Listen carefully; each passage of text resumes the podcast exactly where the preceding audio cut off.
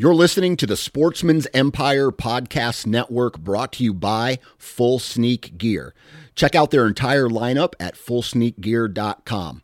Also, be sure to check out our entire stable of podcasts at sportsmansempire.com. Welcome to the Michigan Wild Podcast.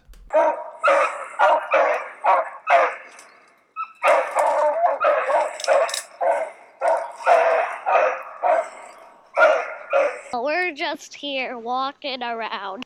We're gonna go set a tree stand. Don't worry, my dad's weird. He never shot a huge buck. I just shot a freaking big buck.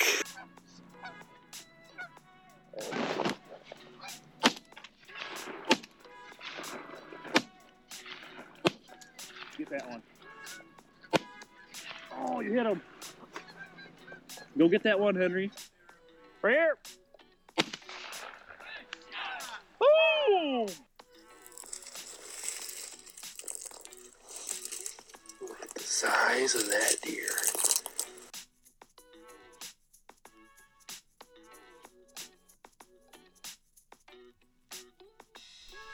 Happy New Year's. Welcome to another episode of Michigan Wild. Uh, today is December 31st. Uh, report, recording this intro. Uh, got to do a sweet episode with Eric McKay this week. He's a he's a local guy to me. We don't live very far apart, you know, West Michigan area. He's a guy that uh, you know, first conversation I've had with him, other than you know just doing some messaging on social media, and it went really well. Like we're very similar. Uh, fun to talk to a guy that you know is tore up about hunting he you know he does a lot of out west hunting too which is really cool chasing elk and mule deer and you know antelope and those kind of things. So i really liked having the conversation chit chat with him about that. Because i mean a lot of us guys in michigan you know we see the out west stuff and i think it's uh, something a lot of people want to do. And a lot of people we know would go out west and do that because i mean we're tore up with hunting and you see that new challenge and that new adventure and hearing him talk about it is it gets me pretty fired up. I mean i got to do that spring black bear hunt you know this year and it was uh, it was really really fun and uh, just a whole nother kind of experience and I really enjoyed it. And uh, I know that uh, it, it's it's on the front of uh, you know me and my wife's brain to you know try to every year maybe do something out that way if that be you know even a whitetail hunt out west or pheasant hunting or you know any of those other kind of options. So I do like I do like having those conversations with him and uh, you know, he's someone I know that I can reach out to and with questions because, like I said, he's I think he said he did it maybe 12 years he's been going out west. So, what a cool guy with a lot of resource there. Um, but yeah, we had a great conversation. Uh, he had a great fall, you know, killing some animals um, out west, uh, home state of Michigan. You know, he shot whitetails in other states.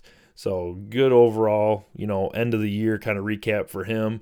Um, and we also talked about some things like you know he he feels like he could do better at um, for the following year with you know um, some adversity he faced. Uh, so even someone like him who's been doing this for you know quite a while at a high level, uh, lots of success. I mean, man, he uh, seeing the video, that dude's got quite the wall of animals. Uh, really cool to see that.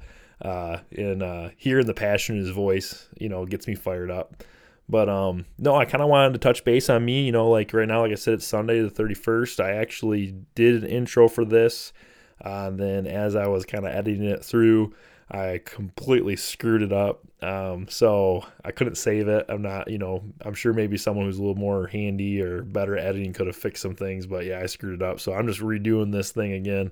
So hopefully it still comes off uh, good. But um, I usually just give it one rip and let her go. But no, I wanted to touch base on some things that I want to do for 2024. You know, tomorrow, uh, also, and you know, finishing this year, I'm hoping to maybe you know get after a doe tonight with my bow or tomorrow morning or both. Um, been trying to kind of do that for the last you know week or ten days, but the the days I haven't really coincided with good weather, and then you know you wake up the next morning and then you know check your cameras or whatever on food sources and it's like yep you know even if i was sitting there i want to see anything that came you know two three hours after shooting light. Um so i you know kind of it's, it's the end of the year so i think i'm just going to go just to do it you know grab the backpack with the saddle and the sticks in there and go climb a tree one last time 2023 so um, I just really like it. I mean, it's just it's just a good time. You know, just go kind of try to play the game with your bow and maybe get a doe to come in close and make it happen. You know, I think I do this every year, and I don't I don't know if I've ever shot a deer this late in the year with my bow. Um, but that is uh, kind of how I'm to end that. And then me and Tyler are going rabbit hunting tomorrow too during the day. Uh, we are going to do rabbit chasing more so than rabbit hunting. We're just to take the dogs. I don't know if we'll even bring a gun. Oh, I'll probably bring my pistol. I usually always like to have my pistol with me just in case see a coyote or something, you know, uh, just shoot or maybe a few squirrels if uh, Tyler's he likes he likes squirrel more than I do. Um, more so because he's like I said he like we've talked me and Tyler have had a podcast before. That kid man he grew up you know small game hunting. So like I, I really look up to him and you know his passion for it and he kind of drew me back into it. So um, but yeah he likes he likes squirrel he cooks it really good. And I think one of these times I'm just gonna have to do it too but yeah we'll we'll do that. Like I said more rabbit chasing get the dogs kind of like you know eased into it. We're not gonna go too hard. You know they gotta they gotta stay in shape or they don't really get a chance to stay in shape you know in the off season because like most of their stuff's private property and we don't run our dogs on that you know during uh, deer season. And we kind of feel the same way about deer hunting. I mean we're both deer hunters too so last thing i want to have happen even if it is the middle of the day is you know when a guy went through there with his dogs and you know maybe they they disturbed the deer i mean very rarely do we jump deer up in our spots because last thing we want to do is have our dogs chase deer give them the opportunity but it does happen so and, and tyler's actually been kind of doing some late season doe hunting. So he's kind of wrapping that up this year. So, you know, we haven't had great weather to go after rabbits. So that's kind of made it easy just to wait. But yeah, January 1st hits, that's when we kind of, our focus kind of shifts to that. Um, you know, and then we'll do that until I mean, we'll, we'll we'll run rabbits still in March, you know, just because the weather might be warm and not the greatest. We'll doesn't necessarily mean we shoot any, but we'll let our dogs chase, and I mean we do that because that's, I mean, dude, for me that's I don't think I would rabbit hunt if I didn't have dogs or had buddies with dogs because that's that's my enjoyment out of it. Yeah, the thrill of shooting at something running is kind of fun. You know, you can do the brush stomping thing. Like I did that when I was younger, but I'm kind of I kind of really enjoy watching the dogs, you know, run the rabbits. And don't get me wrong, like you step on a brush pile and one takes off from right in front of you when there's a foot of snow on the ground and you pull up with a 410 or the 22 pistol and you drop it. That's pretty exciting too. So, um, but no, I I uh, really look forward to that. And then I also want to touch base on a few things I'm going to do. You know, kind of got, I kind of just sat down and kind of thought about some things for 2024 from a gear perspective. Uh, I really want to, you know, look to get maybe a two panel saddle. That's something I've been, you know, this is, they've, you know, the two panel saddles have been out for a while. This is my sixth or fifth, fifth or sixth season I've had, you know, a saddle and I've used it. And I've always used a single panel and I, uh, have some friends that got you know the, the two panel and I've tried them on and I've kind of hung off a tree with them and I really see the benefit of that. So I'd love to you know add that to the the you know the the toolbox per se. You know, I, like I said, I have I have hang on tree stands. I got a saddle. I I try to have a lot of things for you know different circumstances. I you know hunt out of homemade blinds. I hunt out of ground blinds. I you know do that kind of thing too. So I'm I'm not one uh I'm not just one guy that I'm only a saddle hunter. I'm only a bow hunter, you know. I just I like to hunt. I like to be out there and do those kind of things. So the same goes for my gear. So two panel saddles kind of on the radar. Also a new bow sight. Uh, I actually already ordered a new bow sight because I, I feel like I have a good bow sight. Like it's nice. It's new got a new bow, so I end up getting a new sight, new accessories, you know, for the most part. Um, I didn't go crazy because man, them things they're just everything's expensive, you know, from archery to scopes to, you know, arrows, all these things, camo. And I looked at them and I was like, man, I really don't want to spend that much money for that sight because I have a I had a sight similar to that, and there's a few things I didn't like. Um, there's some concerns I had from like a longevity standpoint. I was like, for that premium price, you know, I'm just not comfortable with it. And I could have been totally wrong. Like I probably should have bought that site and I've been totally happy with it. But instead I went to like a little cheaper site, which I felt like for the money I was getting more things, like more options, more precision, um, really you know good reviews, well built site, all those things. Like I have no complaints on that. Um, it's just there's a few things that are really important to me, like the my ability to see the the sight tape in low light. Um, not good. Hard to pick out that. Um, there's some little things, there's little knobs, there's little, you know, adjustment things that you have to do when you want to move your pin um, that are kind of, you know, they're difficult, you know, I guess, than more difficult than other sites. Um, you know, the the bonus is that when you do lock that sight in, it is not going anywhere. But when you want to move that in the heat of the moment in low light, it's a struggle. Did not cost me anything this year, but I feel like it's definitely something that could, you know, cause trouble in the in the future. So I kind of want I want to do something different for that. Um, that's probably a site that I'm either going to keep, you know, around or maybe I'll sell. But I, as of right now, it's probably going to be something I'm going to keep on the shelf. Might throw it on a bow for someone else because I feel like I feel like I'm being a little picky maybe with it, but that's kind of how I am. I mean, I like gear, like I've talked about. Like I like gear, and I'm kind of not a gear snob, but I also like my gear. So I I roll through things and try to you know move pieces to get other things and get it where I like it. So that's uh that's on the front of the list for that. Um, like I said, uh, with the saddle thing, the two panel thing, and then also I'm going to add ring of steps to my platform. Uh, ring of steps is something that has been around for a long time, but I really like the idea of doing that with my saddle platform because I have a smaller platform instead of going to a bigger platform. Um, I bought a lightweight hang on tree stand. Uh, so then, you know, some of those trees that you need a little bit, you know, I'm trying to think how to explain this the best. Some trees, I feel like there's pretty much every tree you want, you can make it work in a saddle. But then, certain way the tree is, or where your primary shots are, the best way to climb the tree because that's just the tree you need to be in. Um, especially my private properties where I can pre-scout them and know it just makes sense to grab a lightweight hang on tree stand and go, you know, carry that on your back and go set up that night and hunt it that way. If I'm going to public land or places I've never been, I'm always going to default to the saddle because it's lighter. You know, I, I there's a lot more options from um, the regard to okay, I have a wide open forest or a wide open oak ridge or something like that uh, yes, you can hang the tree stand on the back side of the tree, you know, face the wrong way per se in the stand, um, and be like a saddle where you're standing up with the tree between you and where you suspect deer coming from. Use a cover, but I would much rather do that with a saddle. Uh, and then I can, when I'm walking around, I don't have a stand hanging up past my head or anything, so just covering ground is easier with just a backpack that's very compact with my saddles, you know, platform and sticks in there. So, like I said, there's a lot of good things for that, but because of that, I would like to incorporate ring steps to kind of give me more options of, you know, getting around the tree, uh, maybe you know repositioning my feet.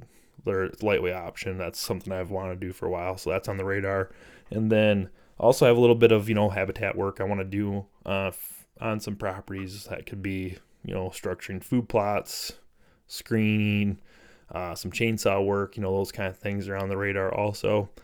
Uh, looking forward to clearing out some areas, making more browse, sunlight hit the ground, you know, the basics, very basic stuff. Like I'm basic in the habitat thing. I mean, the properties I have permission and properties family owns, you know, they got ag around, so there's always food, but there's also getting to the point where it's like, hey, it's getting, you know, this stuff's getting older, more mature. It's really not holding the deer like it should be. Let's let's do our part and kind of you know make it a better property to you know sustain generations of hunters, you know, family and that kind of thing. And then I also am going to try to gain some more access or private. That's always on the front of my mind in the off season. Uh, last couple years, I've done good at getting some, you know, access for small game hunting, turkey, coyotes, rabbits, that kind of thing. But I haven't really got any whitetail stuff. So I'm going to kind of make it more a point to find a few spots. There's some there's some property types that I think I'm going to try to take advantage of. You know, um, things I haven't asked on before uh, because of XYZ. Uh, go back and re ask some spots that it's been a while since I've been there, you know, try again, uh, do that. But then also, I really want to focus on getting some new spots to hunt for, you know, on the public land side of things, you know, state ground. Because, you know, just because last couple years I've had really good deer to hunt on my permission stuff, you know, there's ebb and flow and everything. So, going into this fall, it could be one of those years where there's not as many options. So, you know, I might, you know, might only have one deer that I'm targeting, and he's on a property that's only good late October or only good the first five days of the season or doesn't show up until December. You know, one of those things might happen. So, what am I going to do the rest of the year? I'm not going to just sit there to sit there. I need to be confident, and that will be um, something I, I love being confident when I go hunt, hang a tree and do that. So, I want to get some more state land so I can have that same kind of a um, you know add to the add to the repertoire of spots. I mean, I have a couple areas I like this year. Um, I noticed there's a lot more human pressure that definitely affected the deer, so I need to kind of like not necessarily abandon ship on those properties, but they're not you know they're not um, something I can just be like super confident that hey if I go in here, I'm the first dude that's been in here, so I'm gonna have a good hunt. I might not be. So I'm gonna kind of take what I've learned from those properties and those different spots and try to find more and just keep adding to the repertoire and having those things to fall back on. So that's kind of my look, my, my outlook for 24. You know, this off season and these next few months. That's what I'm going to be doing. Uh, busy. Look forward to it. Man, I love love this time of year. Um, especially if I'm if you're not white whitetail depressed, that could be a good time of year because you can already start looking forward and make game plans for next year. So, but if you are white whitetail depressed, it's okay. You know, if it didn't go out, you know, the year didn't go out how you wanted, just try to look back at it and you know make some mental notes um, what you may can work on or man i sat here and here and here and didn't see what you wanted to see or you're just limited on access so really you know didn't have any good good hunts because of that. Maybe start door knocking doing all these things finding some state land just trying to you know trying to just keep building to that experience and getting to that point where you have all this information that just makes it you know a lot lot easier on yourself going into the next year try to not necessarily be ahead but be like good game plan and then, uh, yeah, man, I mean, it's January 1st is right here. Like I said, this episode's launching. It's 2024 by the time you guys will hear this. And uh, go out there, enjoy creation, get after it. Um, don't sleep on small game hunting this time of year. It's good to get out there, walk around, um, you know, see new ground. Uh, it's it's fun, man. I mean, I look forward to this time of year, and me and my buddies get to go out there and chase rabbits. It's good, you know some good fun. I mean, we've me and Tyler did an episode earlier this year. Uh, one of the first ones I did about you know how small game hunting is legit. I mean, we have such a good time. It's it's just it, you know can rekindle friendships. It can you know keep you in good health because you're out there you know walking around, seeing dogs work and doing all that. And then like I use it as a scouting thing too. I mean, I scout a lot of properties because of it. So yeah, don't sleep on small game hunting, but I do I do appreciate everyone that gives us a listen and uh, supports Michigan Wild. Uh, I've been doing this for like six months now. It's been great, and uh, like I like I like to say, go out there, enjoy creation, get out there, your family, do that, and uh, enjoy this episode with Eric.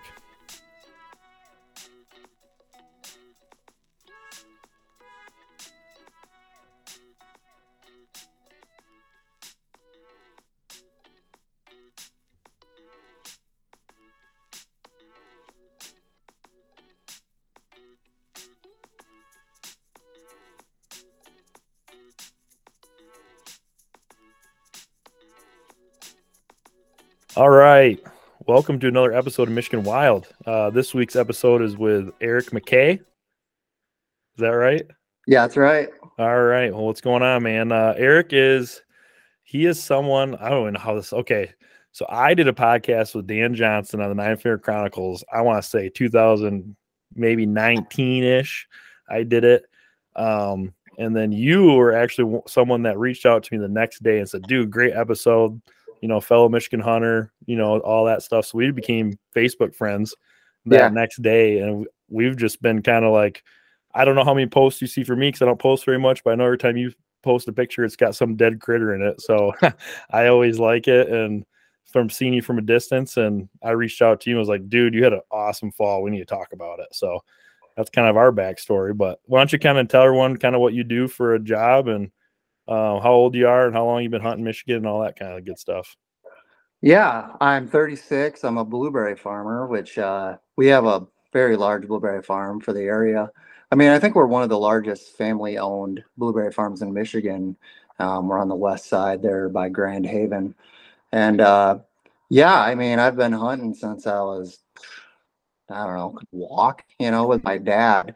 And uh, so we've always had had our land and and all that. We don't own a lot of woods anymore, but it's mostly blueberry fields. But we own land up north um, in the Manistee National Forest area, and um, took it pretty serious, you know, when I was uh, getting going with it. And my dad got me on the woods, and um, I work a lot in the summer, but having the blueberry season, you know, I'm not a corn farmer, so I don't have to harvest in October, November. So having the lifestyle we do, I, I, can get out hunting quite a bit and I can take off a lot of time in the fall. And that's probably part of my success because I mean, half of it is just getting out, and a lot of guys are just real tied up and busy. And I got a five year old son too, so you know, that keeps me busy enough. I don't nearly hunt as much as I used to. I just utilize my time um, when I do, you know, strategically and yep.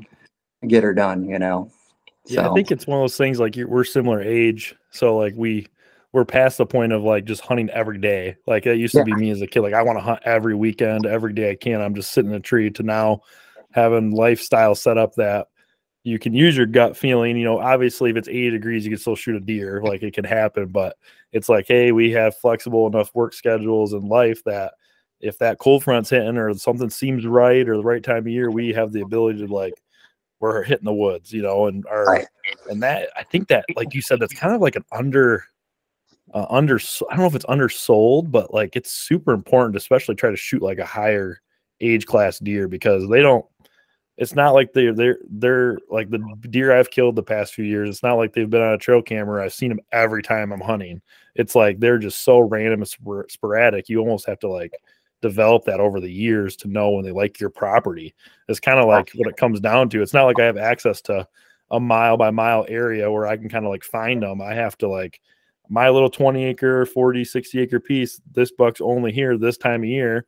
Sweet. I got my life set up where I can take that Thursday off if I need to or that Tuesday. So that's a big part of success for sure. Oh, it is, man. I mean, just being able to go when you need to go, and I think that's it's persistence. You know, like I'm, I think I'm successful in a lot of ways because uh, I just know when it's going to be good, and then I get after it. Like it's like flipping a switch, you know. And and there's plenty of times throughout the the hunting season that I I know it's not going to be that good. I visibly see deer. I you know trail cameras. I mean everything data wise that I put together you know, I can just I I sat maybe six times in October. That's it in Michigan, you know, and people are like, Well, don't you like hunting? You know, this and that. It's like, yeah, I love hunting, but if my spot isn't perfect, you know, I'll go hunt public or dink around somewhere or just hunt some stupid spot I don't really care about, shoot a doe, you know, Mhm. and I, I just save that that time for when I need it. And when I when it's time, it's it's it's go time, you know. I, I get after it and I think that's how I've been successful, you know. So now, like on those pieces that you do have, like uh, private property, I'm assuming, or permission property. Mhm. How long has it taken you, like a, a while, to like kind of get them dialed? To like, I'm assuming you have like good access, and like you said, the time of year is so important. Is that just something you've learned from failing, or like do you really rely on trail cameras? Like, how do you like pinpoint that?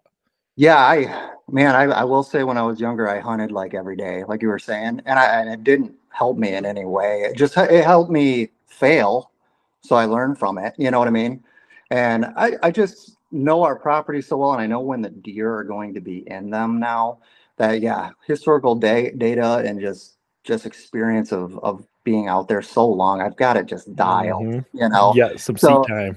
you know, and like, you know, every part of Michigan, I'm sure there's different times of rut and this and that, but like around our our area, it's it seems like that last week October, all of a sudden they just show up. Like you'll see no decent bucks, and all of a sudden, like October 24th ish, it's like something flipped a switch.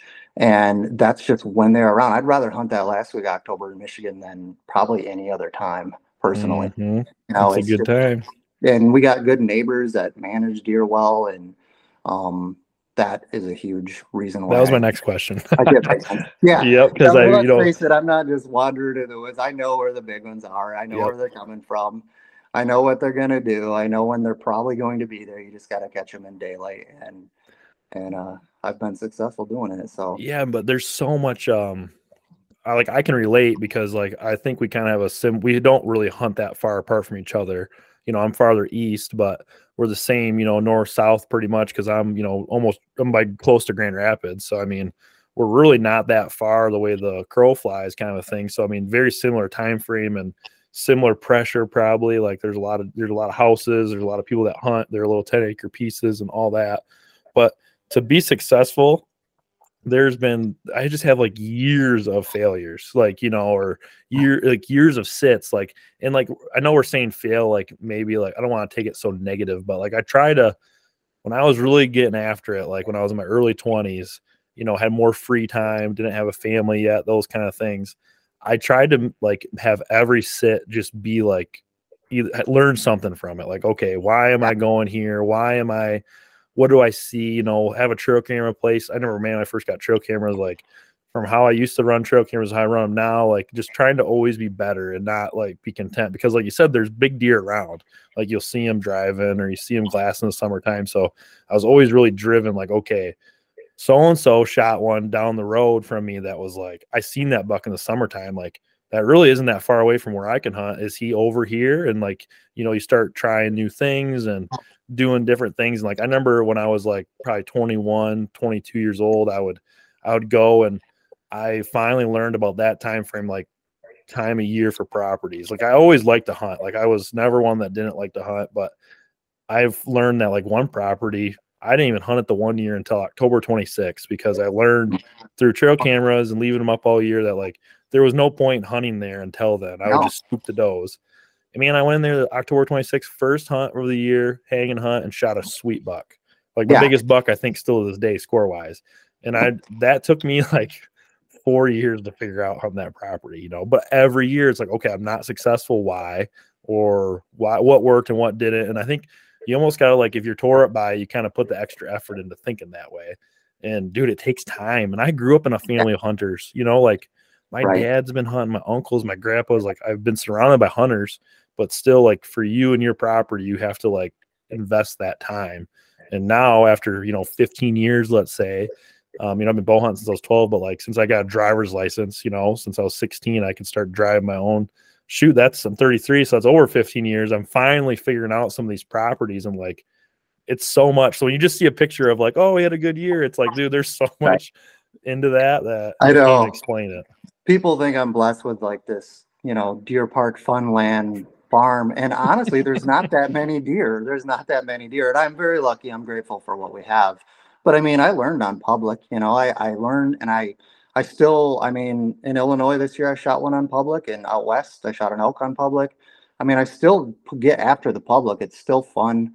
But, uh, but having the private in Michigan is, is nice to have and yeah, it, it has taken me a lot of time. You know, the trail camera game is is fun. Um, the cell cameras, I almost feel like it's cheating, but it's still like I almost have as much fun putting cameras out with my son and just getting pictures of deer. You know, and and it's weird. The around us, like you'll see deer in the summer, and then they'll kind of disappear for a while, and then that October twenty five, you know, time span comes around, and I know when to get after it. And like you said, I, I there's plenty of years I I haven't hunted until October 25th, at least my good stands. Yep. And uh, I know I know everybody wants to get out hunting, but sometimes it's just best to stay out. Yep, know. exactly. Yeah, there is. I, I believe it hundred percent that you have you can have one property that can do it all. Like I do think that you could have an awesome eighty or an awesome forty. oh yeah, Um, but there is, it takes time to learn a property and have it be a good early season spot because you can burn that if you hunt that thing. I think if you hunt it three times before October 10th, you could burn that spot for the entire October for a mature buck until rut comes in. So I mean, you got to make sure you're really calculated, and that's a good a good idea. But uh, there's there's that doesn't mean it's good every year in early October either. Like that's another element to it. Um, but like you, it's funny you say this about you know a buck like like yeah I, I've been told the same thing. You just have great you know you have you just have the best property ever. It's like well I don't think it's the best. I just get you know lucky because I'm educated. But like I have a buck. I found a shed this spring, and he I saw him this summer like four or five times glassing. And I was like, man, that's a really nice buck. Like he's probably like a borderline, like I, sh- I think he's four and a half. And I kind of, you know, I'm kind of on the fence between a four year old and five year old, just trying to get better. Like I'm all I'm doing really is just climb the ladder. Like I've shot a handful of three and a half year olds. I've shot a handful of you know four and five year olds. So I'm trying to kind of like I never really know where I'm at, but I'm trying to climb the ladder. So I was like, okay, you know, inventorying these bucks. So I set a camera in this area. I've seen him glassing, and I just finally pulled that card. It sat there all year, and he only was on that camera one time, October 24th. That's it. Yeah. And I'm like, dude, how is that pot? Like, where did that deer go? No idea. No one's shot him. He's really big. Um, so it's like, okay, if I kill that deer next year, it's gonna be like I'm gonna have to be really diligent. I'm to move some, maybe move some cameras into some different spots. But like, he was on camera one time, and and no, I'm talking like not daylight. Like this is one nighttime picture of this deer.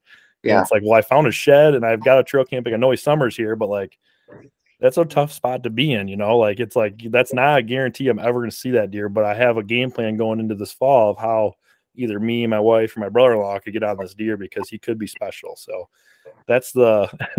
it's not like I have these deer like on a string. Yep, every Thursday they're going to be here. Every Tuesday they're here.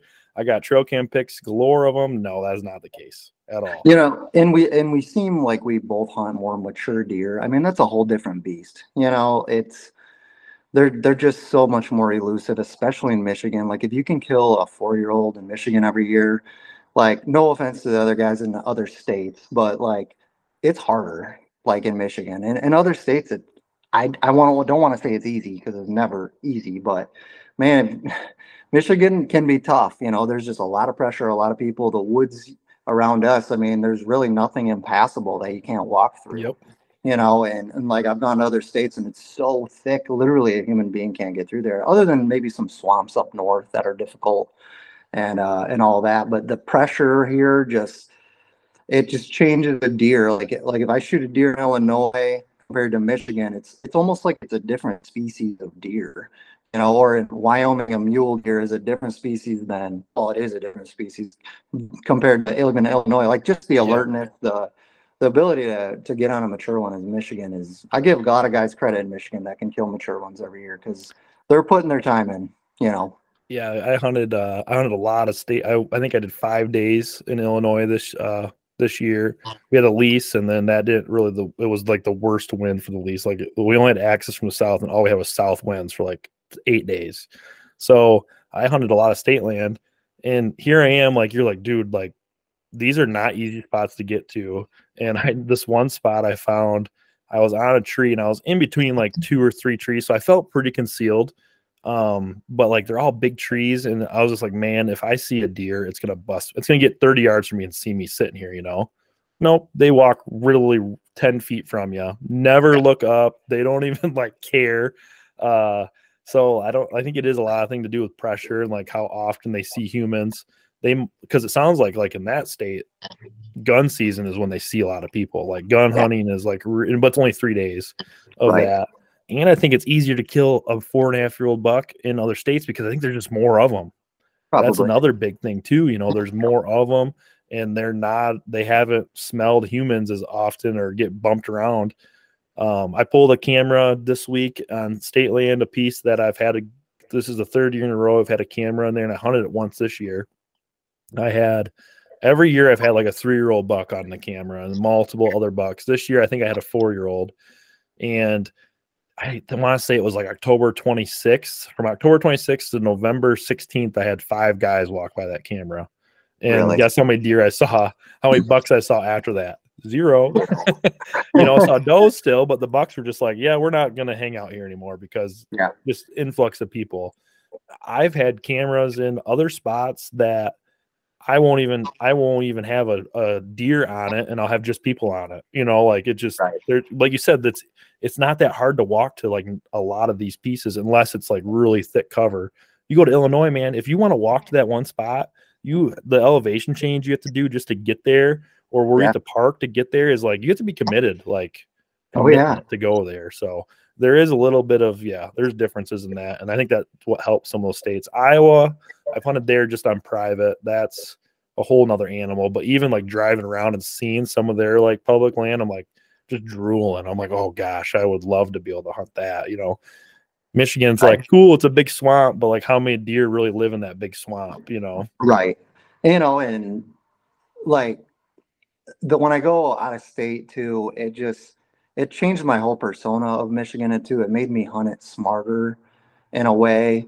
And just like when you see different elevation and changes, like when I go out west, you know, it makes you kind of work for it a little bit more. So it's nice to come back home and just get in my comfy spot back in Michigan too, you know. So my dad always said, you know, you can be an old man and sit in a tree stand. So get after it while you can, you know. So, but I'm, you know, my son's getting older, so it's gonna it's gonna change here a little bit. I'm gonna stick around home a little bit more, but um, but yeah, having having the ability to go out of state and having those experiences, like if no one ever has, I say do it and try it, and it's it's just it, it makes you more of a wholesome hunter. It makes you adapt a little bit. I mean, I my stand in Illinois, I didn't want to get above the canopy of some sassafras, and I mean, I was nine foot up in a tree. You know, it's like you don't have to go 25 foot like in Michigan where everybody thinks and every deer sees you from 100 yards. Mhm. Just go hunt and you kind of learn different areas. And I mean, I've hunted a private piece down in Illinois. I've hunted a lot of public. I've killed more. Some of my biggest bucks actually came off of public. But um, you know, just being uh mobile, always, always have that in mind. And um, sometimes I never hunt the same tree. I mean, it's I like moving a lot, and you know, some guys that just get stuck in that same stand, and that's fine if you just want to go out and shoot your deer. But if you want to hit these mature deer, you know, it's it's you got to put the work in, you know. So I I just enjoy it, you know. And I got like five Iowa points. I'd like to make it out there um at some point, but I've been stuck on the out west buck so bad I haven't haven't planned a hunt. So Yeah, so let's roll into your out west hunts a little bit. Like when do you I guess kind of like what have you done and like when do you is that like a September thing for you or are you like going and chasing mule deer in October or like when do you kind of how does that look for you? I mean, I think because you went with a gun this year, right? And got an elk with a gun, or did you get with your Yeah. bow this year? You got a with your gun, yeah. So you're giving up October to go hunt elk, or part of your October, right? Because that's Yeah, usually it- gun season in October. Right. Yeah. I mean, historically, I've gone Montana, um, Wyoming, Colorado for elk. I've killed elk. Um, big one in Montana. I've killed like three or let me see here. I've killed three elk in Colorado, um, all with a rifle. Um, I like rifle hunting elk just because it's you know a little easier in a way if you do get a chance. Um, but I've current come to love the bow hunting them too. I've gone out to Colorado and I got skunked one year, but we should have had them. Um, this year we drew a Wyoming elk tag. I didn't think I would a general tag, and I drew a first rifle Colorado tag. And my uncle Mike went out there for years, and yeah, I didn't, I'm like, oh my gosh, I got two elk hunts. I'm like, this is gonna be crazy. So we went out in September in Wyoming, in uh, southern Wyoming, and it was big country, you know, thick though. And uh, me and two of my buddies went out there and we rode bikes like four miles in, hiked way in. And I, I mean, I hiked the dunes along the shore here just to stay in shape for this stuff, you know. And Yeah. it's it's just different if you've never been on a west hunt. You just you got to keep up on it. Otherwise, you, you're not going to enjoy it as much. Mm-hmm. And uh, we Dude, got my bear after kicked my butt. Like I Yeah. went, so I I asked, I like, hey, how good a shape do we have to be in for this? He's like, hey, you're horseback riding. He's like, you might have to walk a little bit. And I kind of told him I did for a job. He's like, I was like, do we really need to train? He's like, oh no, you'll be fine. Uh, no, I was not fine. Like the elevation just like killed me. Um, that took like a couple days to get used to, and like just walking up to the outhouse was like rough, you know. And uh, but it took by about days four or five, I started like getting my lungs up. But Yep. like I was like, dude, if I I don't even care if I ever do a bear hunt again, which is really lo- it is low stress. I mean, you ride horses around, you have to walk maybe a few hundred yards. I mean, those few hundred yards are like straight up a mountain. But I think I'm definitely like you said, you need to get your lungs kind of conditioned for it because I the elevation really bothered me. And I was just like, remember the whole time me and my wife, we were like kind of joking because we, we would love to do an elk hunt sometime. And we're like, yeah, we're going to like really get in shape to do this. If we, because we want to, like you said, you don't want to be there and you got limited time and you're like, you're hurting because you're not in shape. There goes, it's not as much fun. You know, like. I'm in shape and I'm enjoying it. Like, I don't care if I kill something, but I don't want to be like, man, if we would have got over that rise or over that mountaintop, we might have had it been in the game, but I was too big of a wuss to get there because I was out of shape. Yeah. it's intimidating, you know. And I've had a lot of friends ask me because they're like, "Hey, man, I want to try this," and you know, it's it is intimidating the first time you go out, but once you do it and you kind of understand it, you you really you really just figure it out. You know, just like whitetail hunting, it's you just got to make sure that you can have the ability to do it. Um, because it's not for the faint of heart. I mean, when you're carrying that elk meat out, like it's a mm, just a mental show in your head of like, oh my gosh, you know, like you feel so exhausted at 10,000 feet too. You know, a lot of these elk I've killed and you're up there, you know, and it, it's just a different element to deal with. But my, my uncle always said too, if you get headaches out there, just take a baby aspirin every day for like a week before you head out there.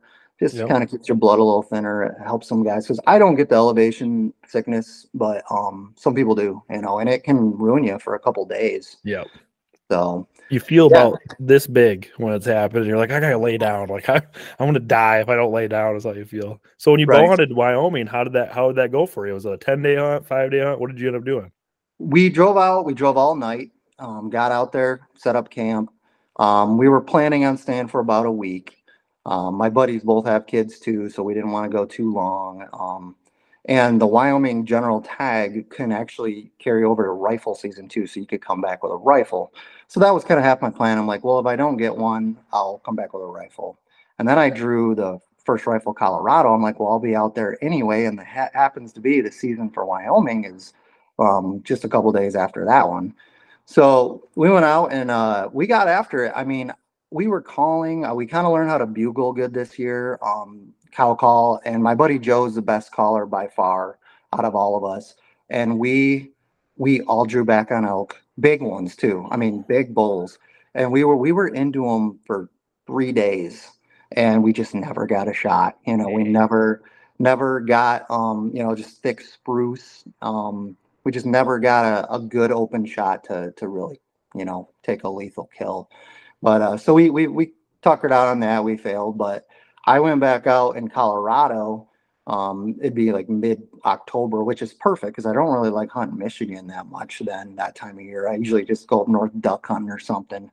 But um, I went out there by myself because I'd only drew that tag, and I kind of know this area well. And I heard the the best thing about first rifle, if anybody ever goes to Colorado, you do have to draw. Like it takes a point or two sometimes but it's only five day season. So a lot of people are like, oh man, I'm not going to get it done in five days. It's like, dude, hike as hard as you can, go as hard as you can. You will be ready to come home after five days if you did, if you do it the way you should, you Yeah. know, like don't sit at camp, just always be out there all day long, any time of day.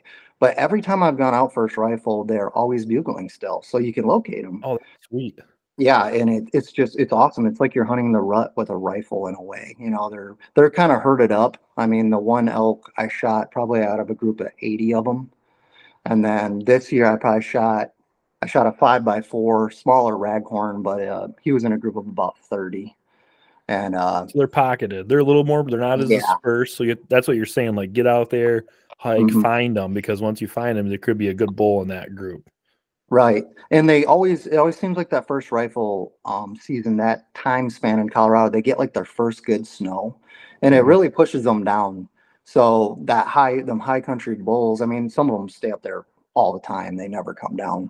But um they'll move down to the to the private land, but you just find that happy medium in, in between. I found you know, 8,000 to 9,500 feet in the area is the Aspens is where they are, that first rifle. And I've never not tagged out on them. That's So sweet.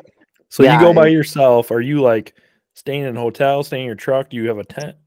Or what do no, you do I, when I you do that? to, yeah, That's man, I, awesome. I, I'm not made of money. I, I, I like roughing it, you know, like I, I- I'll wear the same t-shirts from high school, you know, for years. I don't care, but well, I'll spend money Priority, man. on, on my equipment and stuff like that. But I'm like, no, I'm, I want to be right out where I'm hunting. So Yep. Yeah, I camped the first night out there. It was 13 degrees. That was my next question because, like you said, it's like it's cold. Like we have snow that time of year, it's Yeah. cold up there. Yeah, Dang. it, it- you got to have a good sleeping bag, and uh, I just tent it and just I bring usually two sleeping bags just for safety, you know. Yeah. And uh, I just nestle in that thing and fall asleep. And I don't when I leave in the morning, I usually go up a couple hours before dark, start hiking, and uh, I stay up there all day until dark. So you you're packing a lot of stuff, but it's uh it's like rewarding, you know. Like I I find I'm real humble with it, and then a lot of people at home they like um everyone like Joe Rogan always talks about elk meat. Everyone wants to try elk, so Yeah. a lot of people I'm like here I I definitely gift it out to to Yep. friends and stuff to to try it. It's it's good stuff. So It's one of those things where you know you you probably have like that sense of like I really earned that, and like Yeah. we kind of talking earlier, like you're you do blueberry farming and that kind of stuff. I'm in construction, so like at the end of the week, you like look back and you feel really good about what you either accomplished or maybe what you could you wish you accomplished. You know, you kind of set goals for yourself, and there's something really rewarding about that lifestyle. And I think that's why I love hunting so much. A lot of people do because you kind of get what you put into it. You know, yeah, you can luck into a, a really big deer or shoot a lot of deer from having a good property, but to kind of challenge yourself and do those kind of things, like I can only imagine what it feels like going up into the mountains by yourself, 13 degrees, middle of nowhere, and you go Yeah. hammer an elk. That's like that's Yeah. some that's right up there. Like I'm I'm feeling like I would love to do that someday. And uh, like yeah, how I can see the addiction to it, you know, like why that why people go. I mean, what is it like? Will they say like your chance of shooting an elk with your bow in Colorado is like four percent or something like that. low. It's super, Super low, low. but guys do it every year. You know, every year because they're chasing that. And it's so so rewarding to do that. So okay, you go up there, you're you're camping by yourself. What day is this first day, third day? When did you end up getting your elk with your gun? I uh I got I always get out there a little early just so I can scout for a little bit and it's 24 hour drive, you know. So get out there. I usually stop on the way. If I'm driving by myself, I mean, I you don't want to push it. You don't want to wear yourself you, before you get out there. And uh get out there. I I got down there out there, I don't know, day and a half early, scouted, set up camp, you know, met up a couple of hunters there, a guy and his kid, really nice people. And I, every elk hunter I've ever met has been super, super nice people, you know.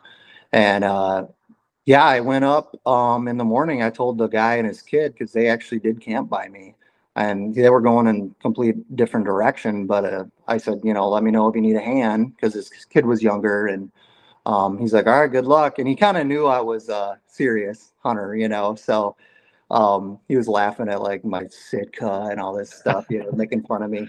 And uh, you know, I I went up and I, I saw elk in the morning um, from a distance, and I heard them bugling in some private land not far away, and I knew they were in there. I and I know this area pretty well, and if you can catch them coming out in the public before dark, they will. And I sat all day, just hung out there all day, and I ended up shooting that dart, that elk, like ten minutes before um, shooting light that evening. So I butchered it um, in the dark by myself. And I carried the head, um, back straps, and a front shoulder down on the first pack out, and I was dead. I, I almost couldn't make it back, you know. And then the Jeez. guy was sitting there running with his truck, and uh, he's like, "Man, I got a little worried for you." He heard me shoot though, so he knew. And uh, yeah, it was opening night. I I only hunted in Colorado for one day, Dang. you know, and uh, then I went up the next day, and I I got got it out in three pack outs total. So Jeez, that's if you- nuts. yeah, That's nuts. Three heavy. pack outs.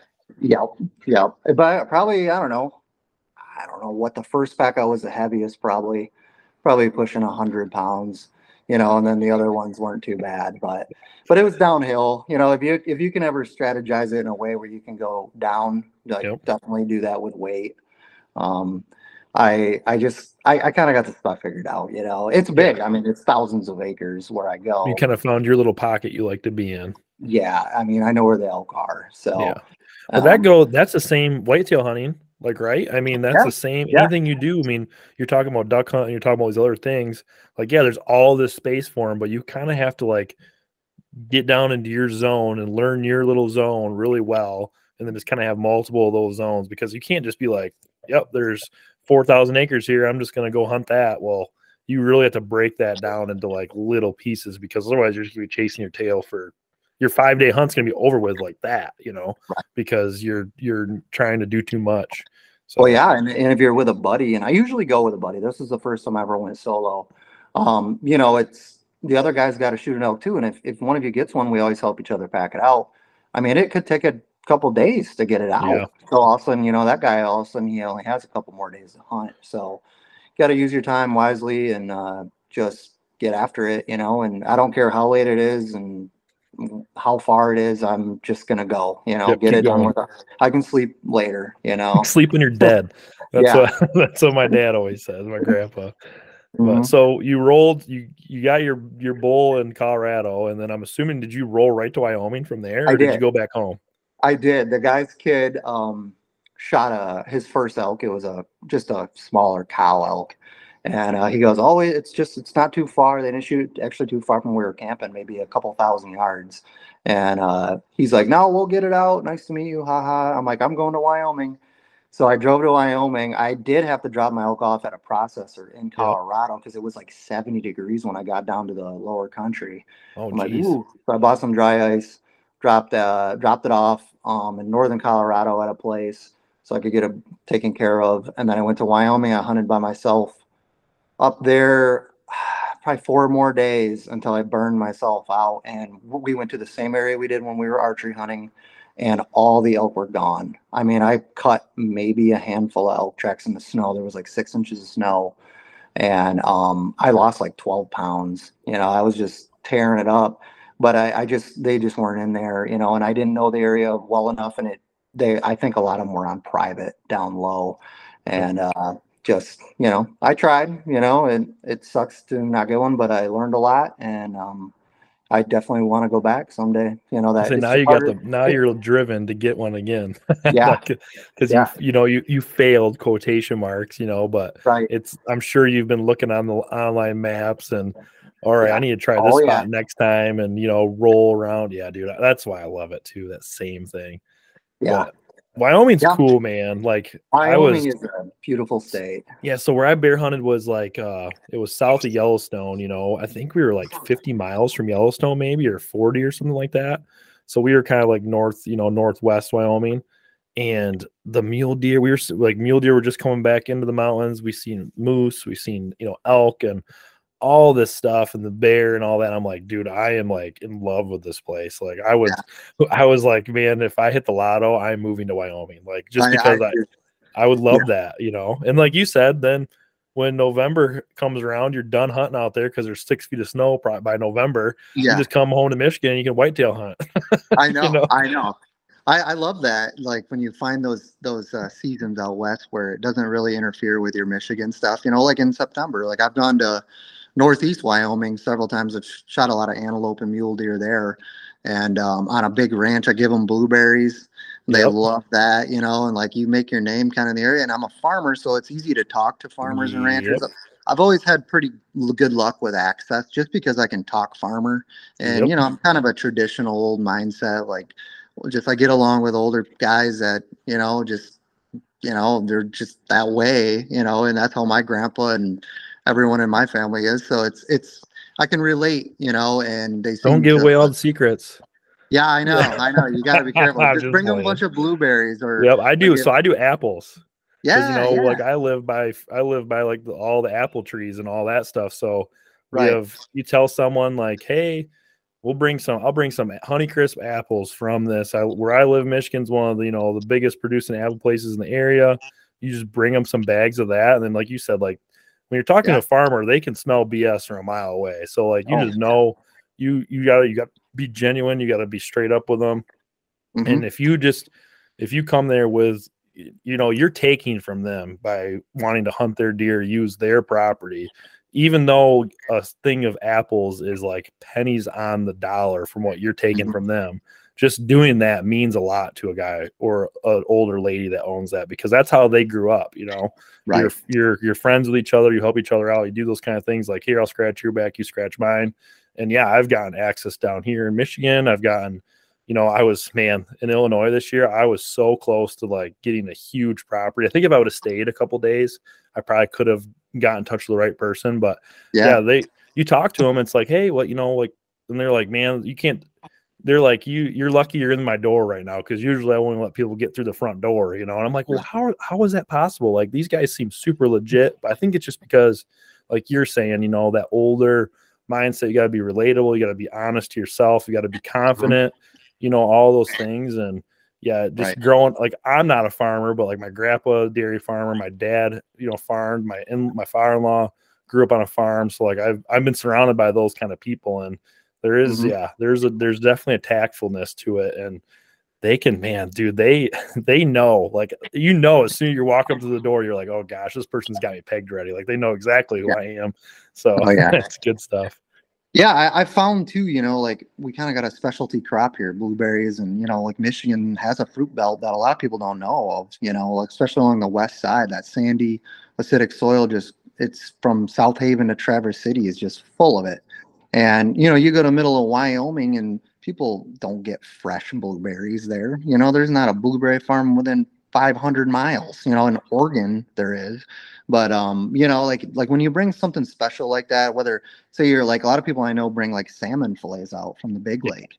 Out out in areas. You know, a lot, some people don't get fresh salmon. I mean, yeah, you can get it from Walmart, but who knows where it came from? Yep. But you know, just like little gifts like that, and you know, if they enjoy it, you keep bringing it back. People don't forget that stuff. Instead of just saying, "Oh yeah, you can go hunt my property," you always just bring something to them, help them out you know, in Illinois, I help the guy chop firewood in the middle of the day if I'm not hunting. You know, I'll be like, let's go chop some firewood. Let's get some stuff done, you know, and I think he appreciates that kind of thing. And it kind of locks you in on that property for, Mhm. for a good time, you know, because you're willing to do a little extra, you know. Yeah, I have a buddy that they he so before onX really was as popular as it is, he went around and just called people in Missouri. And um he got in touch with a guy that was like in charge of watching and taking care of a lot of different properties for other people. And he went down there the first time, hit it off with that guy. So now every year they go there, they pull a camper down, they stay with the guy. It's just like a big hangout for for them and for him.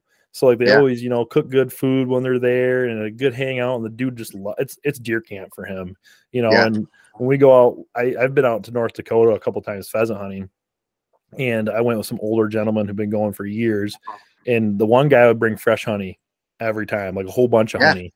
And he would go to all of his farmers, he had permission, and he just if they weren't there, he'd leave the honey at the door, you know, like and dude, these guys had thousands of acres they could pheasant hunt because of that.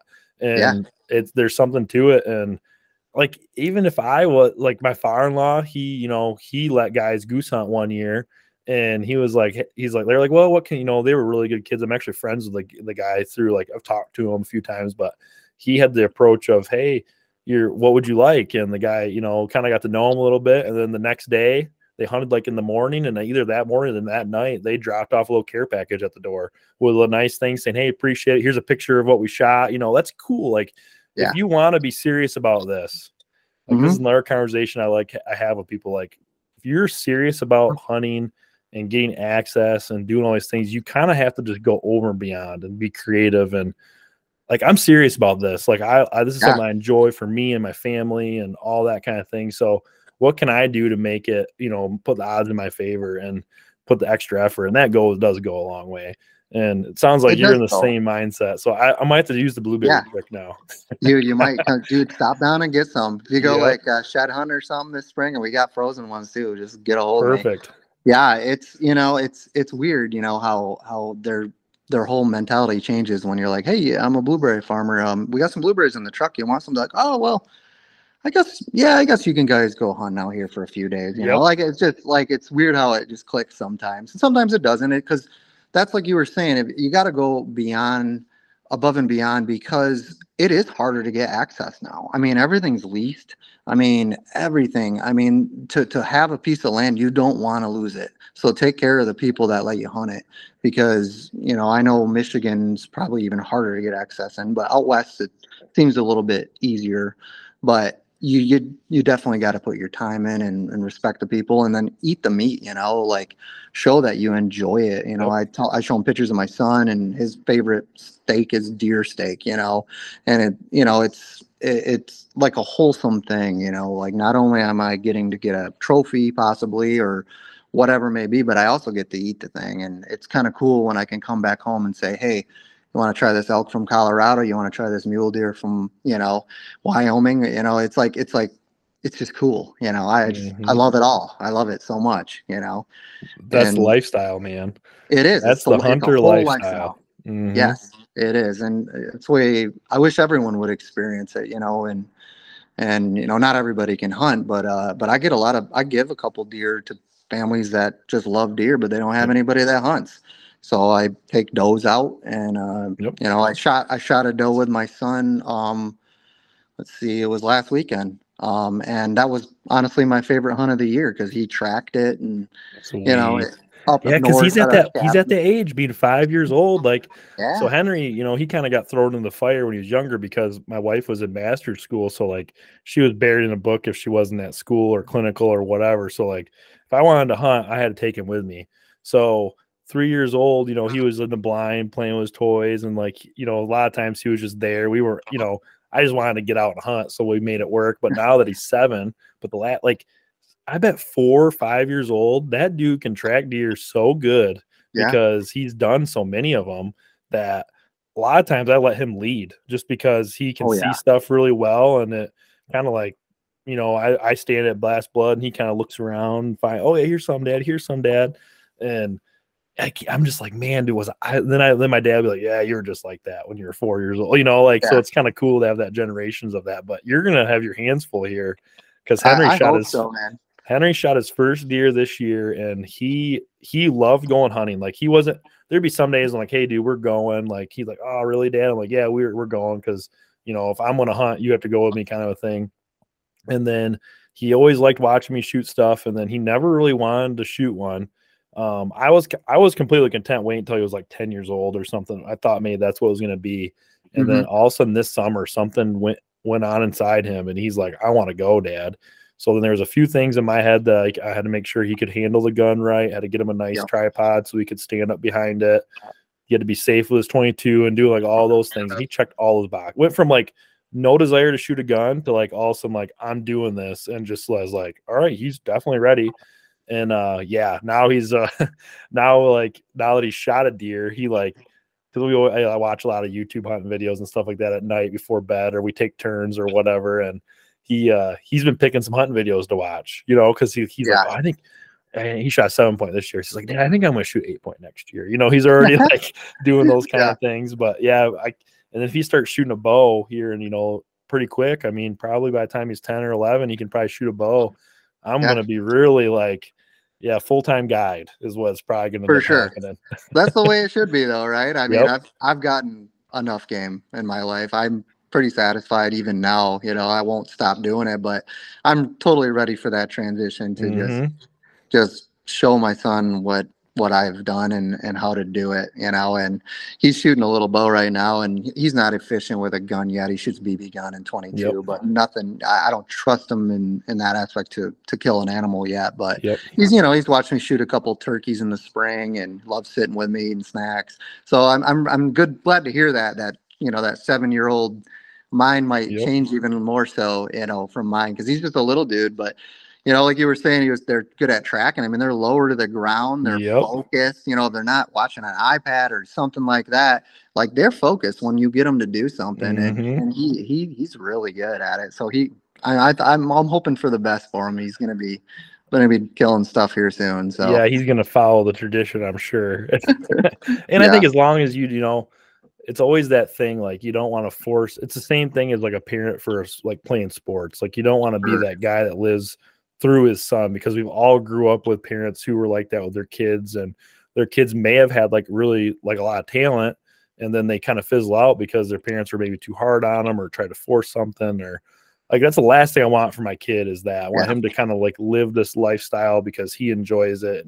He finds happiness in it. And obviously he's gonna like what dad does for a certain extent because you know, right. me and him are best buddies at this age. I mean, that might change down the road, but so it's really cool to see that and like take that approach. And you know, he might also in one year be like, you know, Dad, I'm good. I don't want to shoot a deer, and I'm gonna be okay with that.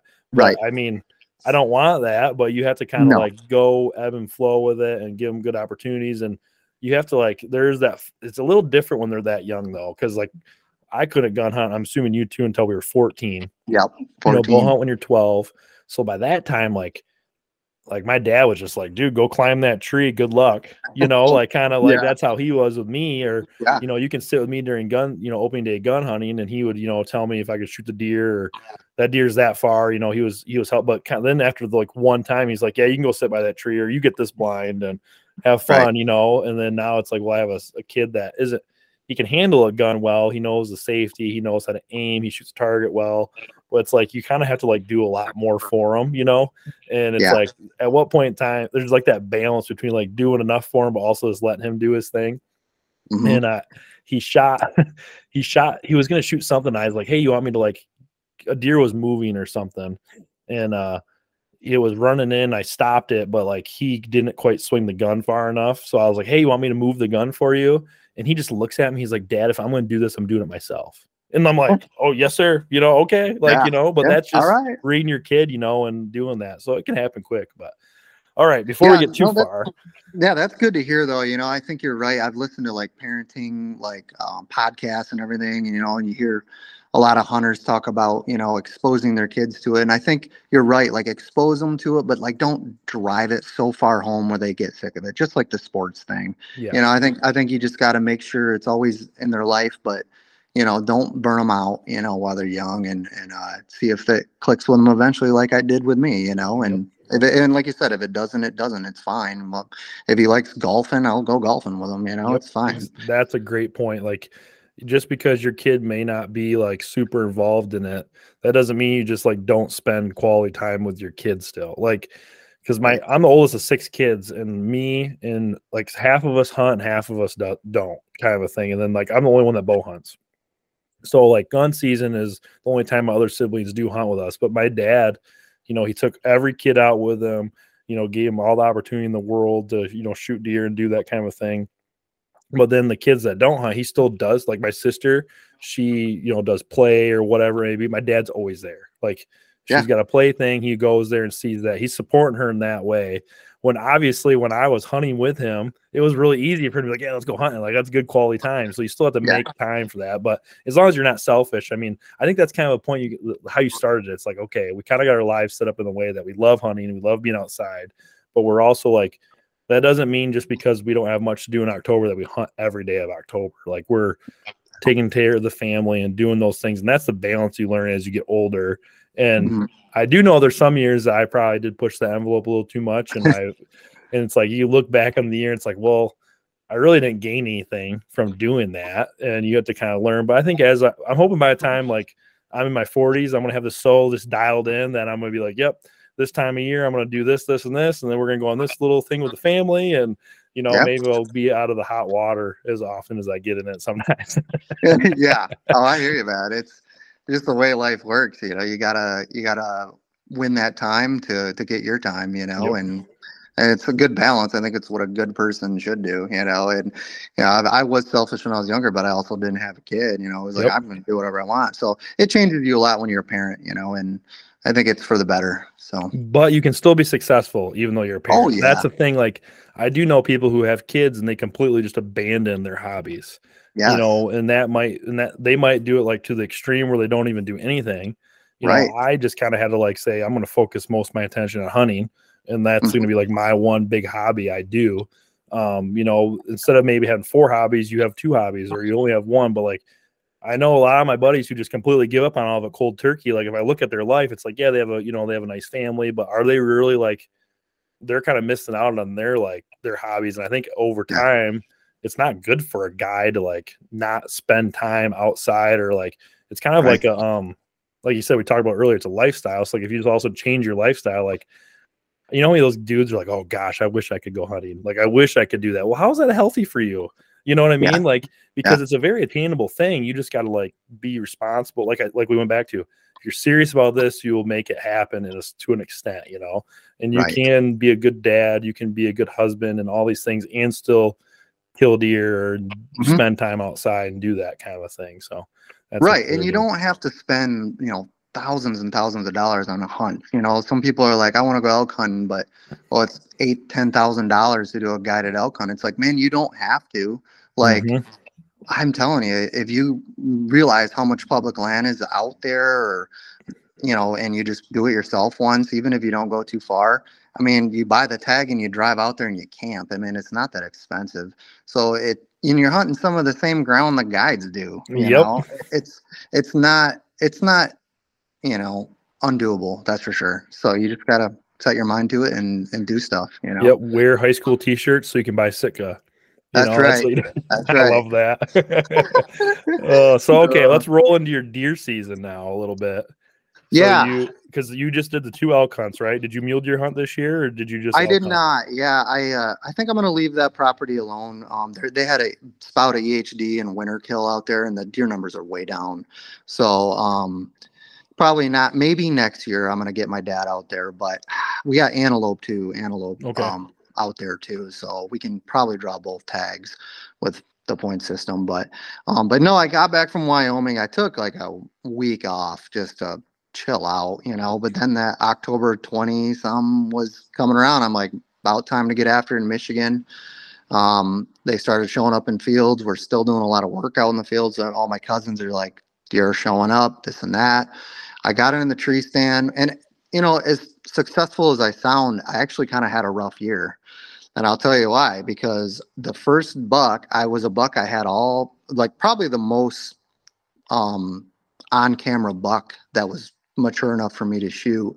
Um, I got a chance at him, and I hit him low. I, I must have nicked a branch, and I hit him low, and um, nice big eight point, probably like 125 inch eight point. You know, and when I say I'm shooting nice deer in Michigan, I mean most of them are 110 to 135 inches.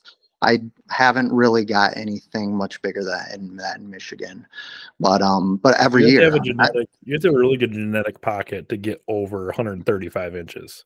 you do, and, you know. So it's like if I see a 125 inch deer in Michigan, I'm I'm shooting it every year for what I for what what I hunt. You know, I mean, this isn't you know some property that's managed super well, and a lot of other hunters are around. So if I see it, that might be my only chance to get a deer that size. Mhm. So, um, but I, I did. I hit, I hit one low. Um, I was bummed. Um, we we saw him a month later, so he's fine. Um, but I'm like, what am I doing? What's going on here? You know. And then, um, let's see about. I- So oh, were you questioning yourself because do you feel like you messed up in the shot sequence or like did you feel like you weren't on your game or why did it bother you so much, you think? I rushed it. I should have waited because he was coming through, and I had been, you know, I, I didn't shoot any does earlier in the year just to get that confidence built back up, and I've shot a pile of deer. I don't even know how many deer I've shot, but um a lot and um and i just it bothered me a bit and so i went and shot my bow like every day you know and i'm like ah you must must have hit a branch and um i just rushed it you know sometimes it's best to just be Mhm. patient you know and if you Mhm. don't get the shot you don't get the shot and um so thankfully that deer is alive and well as far as i know still and then on halloween i was at work and i blow out irrigation in all our fields so i'm right kind of riding around when the main's blowing out and i just check fields you know yeah. so, th- so this isn't your typical hunt, I guess, like out of a tree stand and strategizing and trail cameras and all this stuff. I literally saw them cutting the corn across this um, road, and I'm like, "There's gonna push deer into one one of our farms. I know there's gonna be deer in that farm." So I drove around, and um, sure enough, there's like three or four does bedded and a really nice eight point. And um, I drove the truck to the field. I glassed them for a little bit and I just walked down to the edge the edge of the blueberry field and waited for a while just to let it simmer down, got the wind right. And um, I shot him at 43 yards down the blueberry row and I came out. He was looking the other way. You know, So you poked around the corner and there he was laying in the blueberry lane. yeah, the blueberry bushes, I mean, we have small ones and we have ones Yeah, because they're all different sizes. Like when I drive out that area, there'll be some that are like taller than you, and then there's some that are Yeah. like your knee high only. Yeah, we got we grow 23 different varieties. So I mean, Mm. even uh even the bushes themselves that look different. You know, Yep. there there's some that are more barky, there's some that are more bushy. Um, but you know, this field specifically, they were about six, seven foot tall bushes. So you can kind of get away with hunting them where you can just look down a row. And I lay down on my belly a lot and I glass them with bi- binos just to because I'm kind of picky about what bucks I want to shoot. Yep. And but I didn't even have to go down a row. I literally on the end of the field, I'm looking down. and This deer's just standing next to a oh, doe and wouldn't leave her. And I shot him, and he went about 20 yards and fell over dead. And it was Halloween. And it snowed eight inches. Snowed. yeah, I was say there's a bunch of snow, right? Yeah, it was wild. So um that was a big one. I I rough scored him. I don't really care about score that much. I just want to shoot more mature deer. But he was like 132 inch um eight point Dang, that's a good pretty eight good. point. pretty good for Michigan, you know, for our area, and uh, I was super happy with him. You know, Okay, so was did you shoot him laying down? Was he laying down when you shot him, or did he stand up? he was standing. Yeah, he was Okay. standing. Yes. Gotcha. So let's say, dude, how did you? I've I've you know I had a buck in Illinois that I spotted when I was driving my truck. I was going to this huge piece of like it was uh-huh. public land, but it was like a I don't know, it was called something, but there was like a road system all through it. And I saw this buck laying on top of this hill in like CRP grass. I just saw the antlers as I was driving by. And I was like, okay. And I was like, as I'm like making the stock, I didn't know if he was still there or not because I had to, I didn't know where I could park. Like, I had a couple things I had to do. But as I'm like, I'm climbing up this hill, I'm like, okay, if he's laying down, like, where am I going to put this arrow? Like, you know, you're kind of like, it's just a new Yeah. thing. Like, I've never done that before. And then, Yeah. you know, watching Whitetail Adrenaline, you know, watching how they, uh, they shoot deer laying down. It's like, man, I should probably like think about that a little more often because hmm there has been opportunities where I've gotten down and like there used to be like, oh, you see a deer off in the distance, it's like kind of like, ah man, I I was in the wrong spot. But like in the rut, there I mean, I think you could have a very good game plan on getting down and sneaking up on deer, even though with small properties and like may make a move on them when they're bedded. But yeah, I was Yeah. like, I was really intrigued where you hit him if he was laying down, but at least he it sounded like he stood up and you were able to make a great shot. Yeah, I I smoked them, and you know, in the past, I mean, ten years, I every deer I've literally saw fall, so I kind of got used to that, you know. And Mm. I'm like, wow, man, I'm just a killer. But like I said, this this year it was rough. I hit the one, and then when you were what you were just saying with them laying down, I ended up getting a shot at one on November 6th down on Blueberry Road, and um, I stalked up to him. He was with like three other deer, and these were shorter bushes. And I shot and I hit another branch and I hit him in the face. Oh gosh. Awful. I mean, I, I I was so mad at myself. I'm like, why did I take that shot? I'm trying to force an arrow when I shouldn't. Mm. So you know, it, it was it was not not good. But we ended up finding that deer um, four miles away in my cousin's prop field, and he was we had to put him out. He was still a little bit alive, but he suffered, and that, Yeah. that really bothered me. I kind of learned a lot this year. I'm like, man, I, I gotta really just the past, like I was saying, the past few years, I've, I've been real deadly, but it's like all of a sudden I get a couple bad shots here. I gotta, I gotta take my time a little bit and, um, you know, respect the animal a little bit more because I took some, a couple risky shots this year and I shouldn't have, Yeah. you know, thank God we found him and he's, and he's dead now, not suffering, but, um, but it happens if you hunt long enough. And, um, That's such You know, an interesting thing, though, right? I mean, Yeah. because I've had the same thing happen. Like, you know, like this year I missed two deer. I clean missed one buck, and then five days later I hit a buck that ended up killing in November. I just barely nicked them, you know, like right on top of the back. yeah, And uh even though, like, I mean, I yeah, like you said, I've I haven't killed like a hundred deer, but I'm probably pretty close. Um, yeah, or at I'm- least you know 50-ish uh, for sure i've shot like 50 deer um and it's like i it's like every year is almost a new year sometimes like it's like you gotta like remind yourself like be in the moment and the one shot was like a 45 yard shot which i've killed deer i've killed coyotes at like almost 60 yards like mhm. I mean, I don't, I try not to shoot that far, but like if I, I've always kind of told myself if it's the right, I have criteria. If they're over 30 yards, I hit them with a rangefinder. So then I use a single pin so I can go right to the exact yardage. Um, cause I feel like if I'm going to shoot over 30 yards, I have to have enough time to, you know, range them, get them stopped or whatever. Then if I shoot in a field, it's like I want their head to be up. I don't want them looking at me. I don't want it to stop them. And every one of those circumstances, I didn't stop him or nothing. And the one deer was like 27 yards and he dropped like a foot and a half. Yeah. And then the buck I shot at 40 yards dropped like a foot. Um, so I'm now I'm like, it's like you got that head game going. It's like, dude, what Yeah. I mean, I've shot does standing at 43 yards and you shoot and they don't even move and you just smoke city 'em. So Yeah. I was really like questioning, like I was in the I was in the dumps. By October 10th, I was like, dude, I'm suck. Like, what am I doing? And uh Yeah. and then you know, I shot a buck the 22nd, 20 I I I, I kept telling myself like, I just need like a really nice 20 yard broadside shot, like and then I ended up getting it, smoked them, great. Um, and then I shot my second buck at 14 yards. So it's like, you know, it's like Yeah. you, you think you're only gonna get that one opportunity, you know, because you're so used to only having like one good. I always kind of tell everyone like I'll either see, I'll get one chance a year, and that might only be seeing them. Like I might not even have them in bow range, but I feel like I get one chance a year. So I think I put so much pressure on when I do finally see that deer that I've almost like let it cloud my like my vision or cloud my judgment a little bit because it's like, well, I shoot every day, so I can shoot a great group at 60 yards, like 40 yards, I'll shoot them, and you kind of almost like get too confident. And I think that it's it's good Yeah. to get humbled, I guess, once in a while. But uh, You do. I, I- it was it was a good reset for me, you know, like saying, "Whoa, like start shooting your bow a little bit more. Take your time. Don't be forcing arrows when you when you Yeah. think you can do something because, you know, it, it the last thing you want to do is wound a deer. You know, and it, it's just the way it happens sometimes, though. But yeah, no, I. yeah, I mean, hitting branches though. I mean, like that's the thing. Like you hit a branch, and I have, I think I may have only hit a branch one time that I know of, Yeah. and it's like that. It's kind of like that thing. Like, um, Uh, do you? How much do you really beat yourself up on? It's like well, that's why I wanted to ask you what you felt like you did because you've been doing this long enough. You have a good intuition of what's going on, and I think slowing yourself down in the moment that's good for everyone. That's you know a bow hunter like. Yeah. And maybe you could have had that if you would have taken that little bit of extra time. Maybe you'd have seen that branch, or maybe you could have Right. got five yards closer if you're stalking them, or whatever it may have been.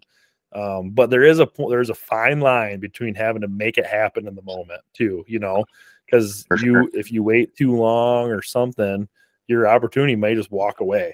So I think that's that constant that little dude on your shoulder, like you need to shoot this deer, you need to shoot this deer, you need to shoot this deer, and then the other guy like wait for a better shot, wait for a better shot. It's like, well, sometimes you just don't get that better shot. Sure. But uh, but then and that's you, what happens. You, get Yep. rushed, and you know, and it's just just got to slow things down a little bit and think about it. You know, yeah, and that's a, that's a cool story though. I mean, you hit a buck and get him four miles later on your cousin's property. I mean, that's four miles crazy. away. Yeah, I mean, he, he was, you know, I don't think he could eat well, and it was uh, or drink. Just he was rutting like crazy, and uh, you know, he was pretty depleted. It was it was kind of sad to see it, to be honest. But um, I was just happy that I knew what happened to him, and he didn't suffer Yeah. too long. You know, and that was a nice ten point, real thick, probably a three year old. Yeah, I'd say for Um, sure. Like I'd say both your bucks are three and a half and older. I would say for sure. Yeah, the, I think the the eight point in Michigan, the first one was a four year old. Um, and I weigh all my deer too. We have a scale at the Okay. farm, so I'm always curious on uh, weight. And you know, usually they're all like 150 to 200 pound range, field dressed. Yep. And uh, so, like, whenever somebody's like, "Oh yeah, I shot a 250 pound deer," I'm like, I'll look at it. I'm like, man, I weigh like every deer. Like, I usually know you know i'm Mhm. usually within 15 pounds or 10 pounds of, of what it actually is just because i've seen so many Yep. but um but yeah no it was it was a great season i i, I messed up you know and i learned a lot from it and i'm just going to shoot my bow more next year and try to pick my uh my timing and and if that happens again down in blueberry rows and fields and we'll uh we'll make it better and you know Yeah, go it's from there quite a unique experience. So, like, you can being able to have the opportunity in Michigan to shoot a deer on the ground like that. Yeah. You know, like that's not a common spot No. to be in. And the deer I have stocked up on, so like Illinois, I did uh, two uh, circumstances where I was on the ground, kind of going after bucks. Like the adrenaline, like is a whole different game plan. Like yeah there's Yeah. so much more going on. And I'm sure you kind of experience, I mean, I'm sure it's similar to hunting elk when this elk's coming in, you're on the ground. So maybe you can control it a little bit, but it's a whole different animal when you're on the ground trying to stalk up on a deer opposed to being in a tree waiting for them to come to you. So Right. yeah, that definitely is. takes experience. Yeah, it's fun, you know, and I've I've gotten good at it. You know, shooting them with a gun down a, a blueberry row is definitely easier, but they just aren't really out there as much during the gun seasons. I found, you know, so it's you know when I get that that time window to actually check some fields and do that. And don't get me wrong, I like I'd rather shoot them out of a tree stand and be in a tree stand, but if uh if I'm not don't got a hot spot going on, I'll I'll check some fields and I'll put a stock on them and yeah, it's a whole different beast. And half the time it's midday, you know, Yep. it's not even like they're laying down for the day, you know. So Mhm. it, it's definitely definitely unique to to do Yeah. that. Um, it's when they got a doe. I mean, that's what you're talking about. They're they're pushing a doe into a spot Yep. for the the first doe that comes after us late October, and then you got those early November.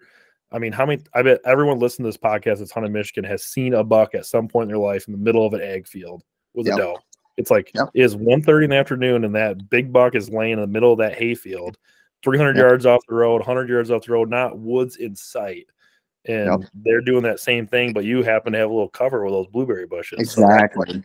Yeah, it'd be impossible in the middle of a cornfield with a bow, you know. But the, Yep. the little bit of cover in them blueberry fields, man, it just it just works out that way, you so know. sweet.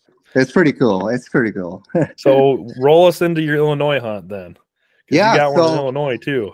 so yeah, I, I went down to Illinois and I, I hunted public down there quite a bit. Um, I went down to a private piece I have. The guy owns a hundred acres, but I hunt. It's two parcels, so he hunts. I hunt up on his forty acre piece because I like it. Just there's just bedding areas on each side of it. And uh, old retired coal miner guy. I stay in his three seasons room. It's like Oh, you know, I bring. I bring him blueberry bushes, you know, and, and like I just help him out. He calls me like every month, hey, how's it going? How's the weather? Blah blah. And uh, I go down there and I knew it was gonna be good. And um, I drove. I, I left real early in the morning. I dropped my son off from school, and uh, I drove down. I, go, I got to get down there, and I figured I'd be there like two or three in the afternoon. I'm like, I got to get in the stand. I mean, I didn't even stop for gas. I mean, I can make it down there on one tank. I was like peeing in a bottle and everything while I was driving. You know, I was like, I am not stopping. So I got down there and uh, thank God there's no one that hunts this property at all. Like he leaves it alone. And uh, the corn was still standing, but he and he was one of the last pieces down there that had corn standing. And it's not they're not big fields. They're like eight, 10 acre cornfields. They're not big, but it's all parceled out and there's hay fields and it's like smaller scale size fields. And um, I've I've killed quite a few nice deer down there over the years. And um, I showed up and uh, literally went nine foot up in a stand. I mean, I could almost touch my stand because just way the canopy is in the in the woods there. I don't want to go too high. I can't see. And um I sat and um I saw like four bucks. You know, I hadn't seen like this many deer in one sit in like the whole year. And uh sure enough, I read right about 20 minutes before dark, I seen this decent buck coming across field. First night down there. Was first night there. And uh I mean, two three hours into a sit you know? And this thing comes all the way across this uh, hayfield and i'm like oh wow he's whiter in his ears. I'm like here we go you know? I'm like i can't believe it. Because i i've done this like four times where i've shot a deer on the first day i've been there and i swear it's the pressure you know? Like this guy just Mhm. he's like he, he literally was like i'm not cutting firewood up not doing anything up there for three weeks before you come down like Yep. and he just just it just set up well, you know. And I shot him at about 21 yards. I hit him a little bit quarter two, and he ran out into the middle of the hayfield and stopped. And I'm like, fall over, fall over. And I'm like, oh no. And he walked away real slow. I'm like, God, I thought I smoked him. Found my arrow, found blood, but I decided I better just wait till morning. And um, went out there in the morning and and he barely made it to the other side. He was on the edge of the field. Nice 10 point um, you know, score wise, probably 125, 130 inch deer. So, So you know, and, and that and it's southern Illinois. It's not like your golden triangle area where everybody's shooting monsters.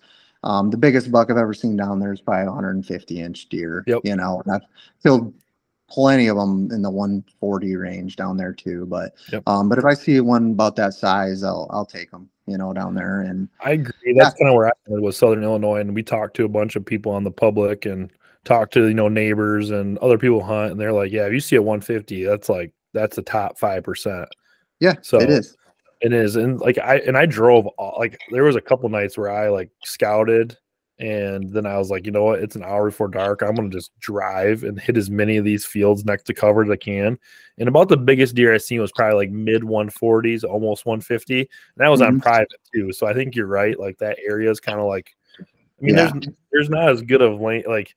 There's Yeah. acorns, but there's not much. Like you said, there's not huge ag fields, and there's not you know, it's warmer. The, the bodies are smaller. So, I mean, a 150 looks really big down there, you know, Oh, because yeah. their bodies aren't as big, but Yeah. it's still a fun hunt, though. Oh, That's it's so much fun. I just love having that that piece to go to and it's cheap. You know, I just buy a tag Mm-hmm. and I stay with the guy and you know, it's it just works out well. I found little little honey holes kind of all over the country, Mm-hmm. you know. Mhm. And then I got back and uh it was uh gun season here, but I was tagged out in Michigan. So I just helped other people kind of get some deer and dinking around and then I I drew a um a gun tag in Illinois too. And I've never gone on a whitetail hunt with a gun. So I was kind of like, all right, I'm just going to try something totally different. So I looked up this huge piece of public in Illinois and I'm like, I'm just going to go get lost and learn something new. I try Yeah. to do that like every year, just try something different instead of getting stuck in my ways and hunting the same blueberry fields or hunting the same property. You know, I'm like, I want to try something different every year just to learn a little bit more. And I went down there and drove down there, like left at like two o'clock in the morning. Um, got down there a day, it was the day before the season opened and I just scouted. I just walked. I'd never been there before. I did have a buddy that hunted there one time, so I did get some onX pins, you know, and stuff like that Yeah. to check out, just to minimize it a little bit. And that helps huge, you know, when Yep. you have just a little bit of information to just avoid some areas and check out some areas. And I just walked all day the first the day before, and I saw quite a few uh, bucks. Not nothing big, like maybe a 110 inch eight point I seen. Um, but I noticed there was guys rolling in on public down there, like big time. I'm talking holy smokes. Like there's truck after truck after truck. I'm like, it's gonna be busy day tomorrow. So I pinpointed this one spot where I figured guys would go. And there's little like ponds and lakes around, and I there's just thick, tall grass and uh like prairie grass and uh swamp grass, like that elephant grass Mhm. everywhere. You know, it's just everywhere, thousands of acres of it. Yep. And I'm like, all right, well, if a guy goes here, he's probably going to be here. A guy's going to go, they're going to push them all into this area.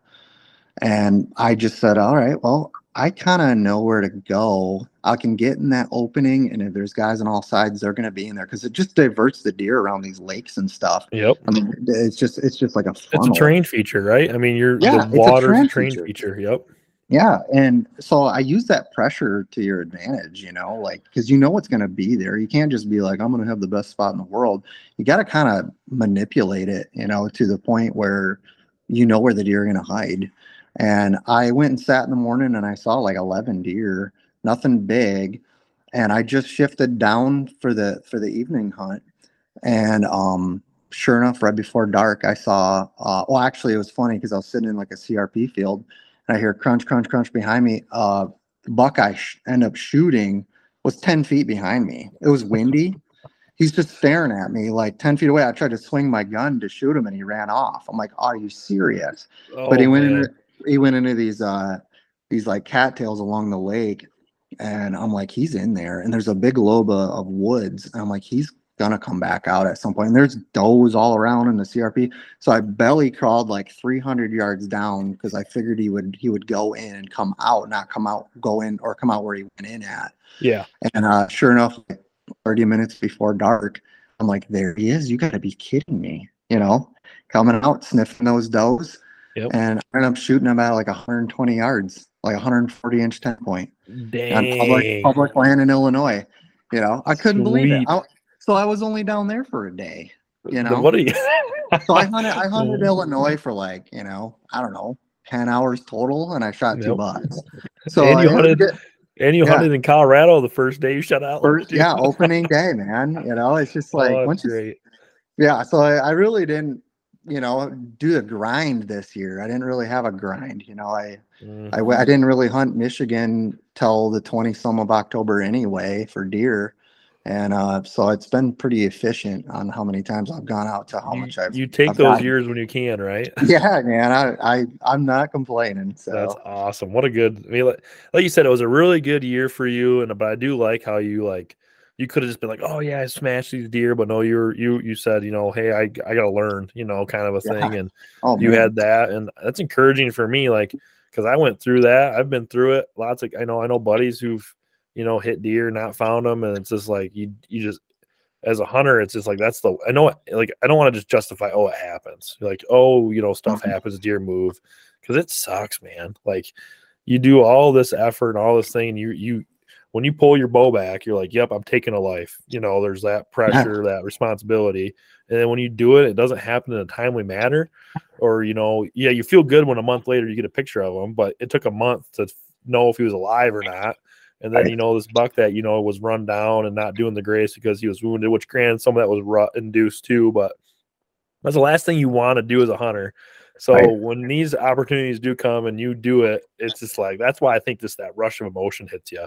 Like Henry was, we were talking. Henry's like, I'm like, yeah, I might try to shoot a doe, you know. And he's like, well, where are you gonna go? And I was like, I think I might use my bow. But he's like, Dad, can you shoot with a gun right now? And I was like, yeah, but just something about shooting with a bow is just like, yeah, is yeah. different because it's harder and it takes all that like when it works out and you watch that deer, like you said, 10 years of watching deer dump over is like, Yeah. wow, like that is why we do it. And then you get this.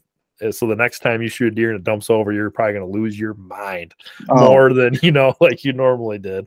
So you ain't kidding, man. It's God, I, I just love it. I love archery hunting. I love it. I love it all. I mean, I'm not against gun hunting either, but out of I don't know, like I was saying, I I probably have killed a hundred deer.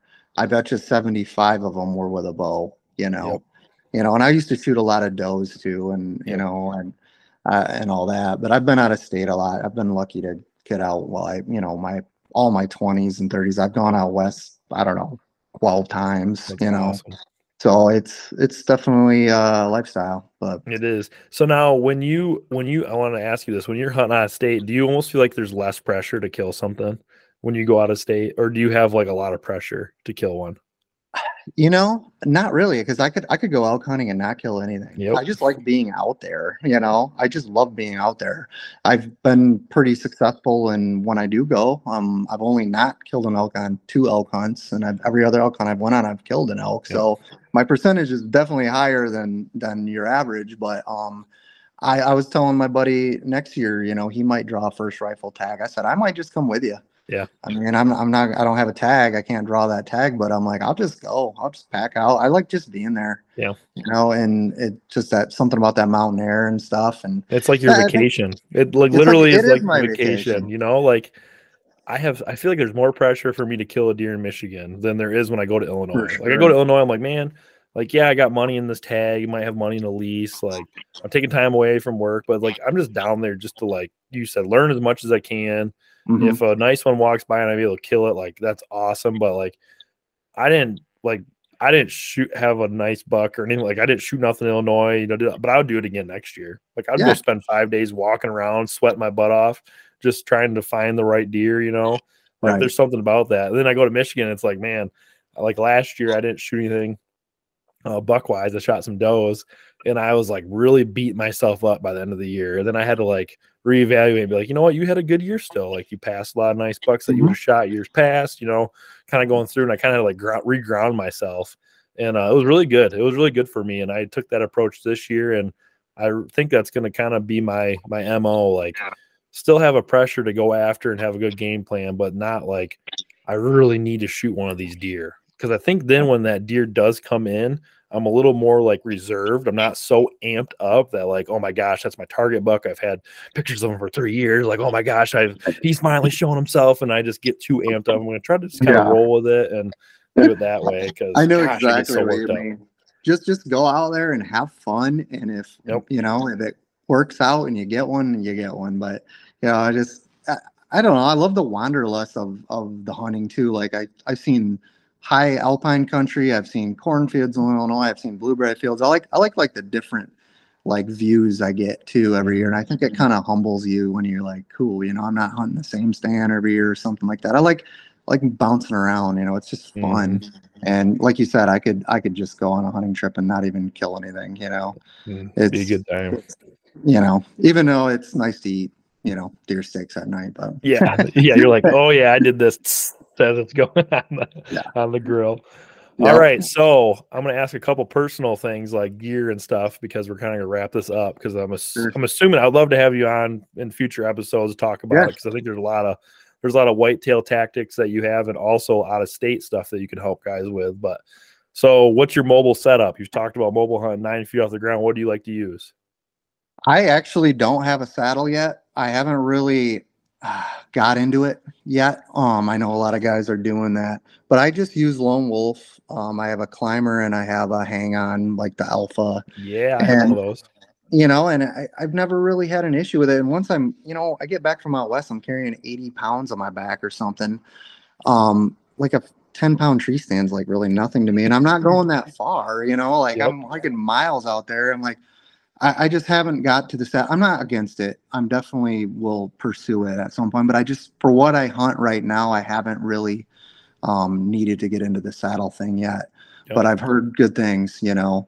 So yeah, I just use like lone wolf stuff. If I'm hunting like the normal deciduous woods here in Michigan, I can get up in a lot of trees with a climber too if I need to bounce around. So I always bring the climber. I don't use it all the time, but um, but I do that, or I'll just sit on the ground like in a CRP field or something. I don't mind Yep. doing that either. I, I'm I'm I'm always open to adapt and and try anything because you know I I just you know a lot of like that public land down there that I hunted in Illinois. My buddy said, "Don't go by trees." He goes, "The deer don't go by trees." Mm, He's like, I'm like, all right. Well, I had a gun, so it was a little bit different, but um, that was the best advice he think I think he gave me because he was right.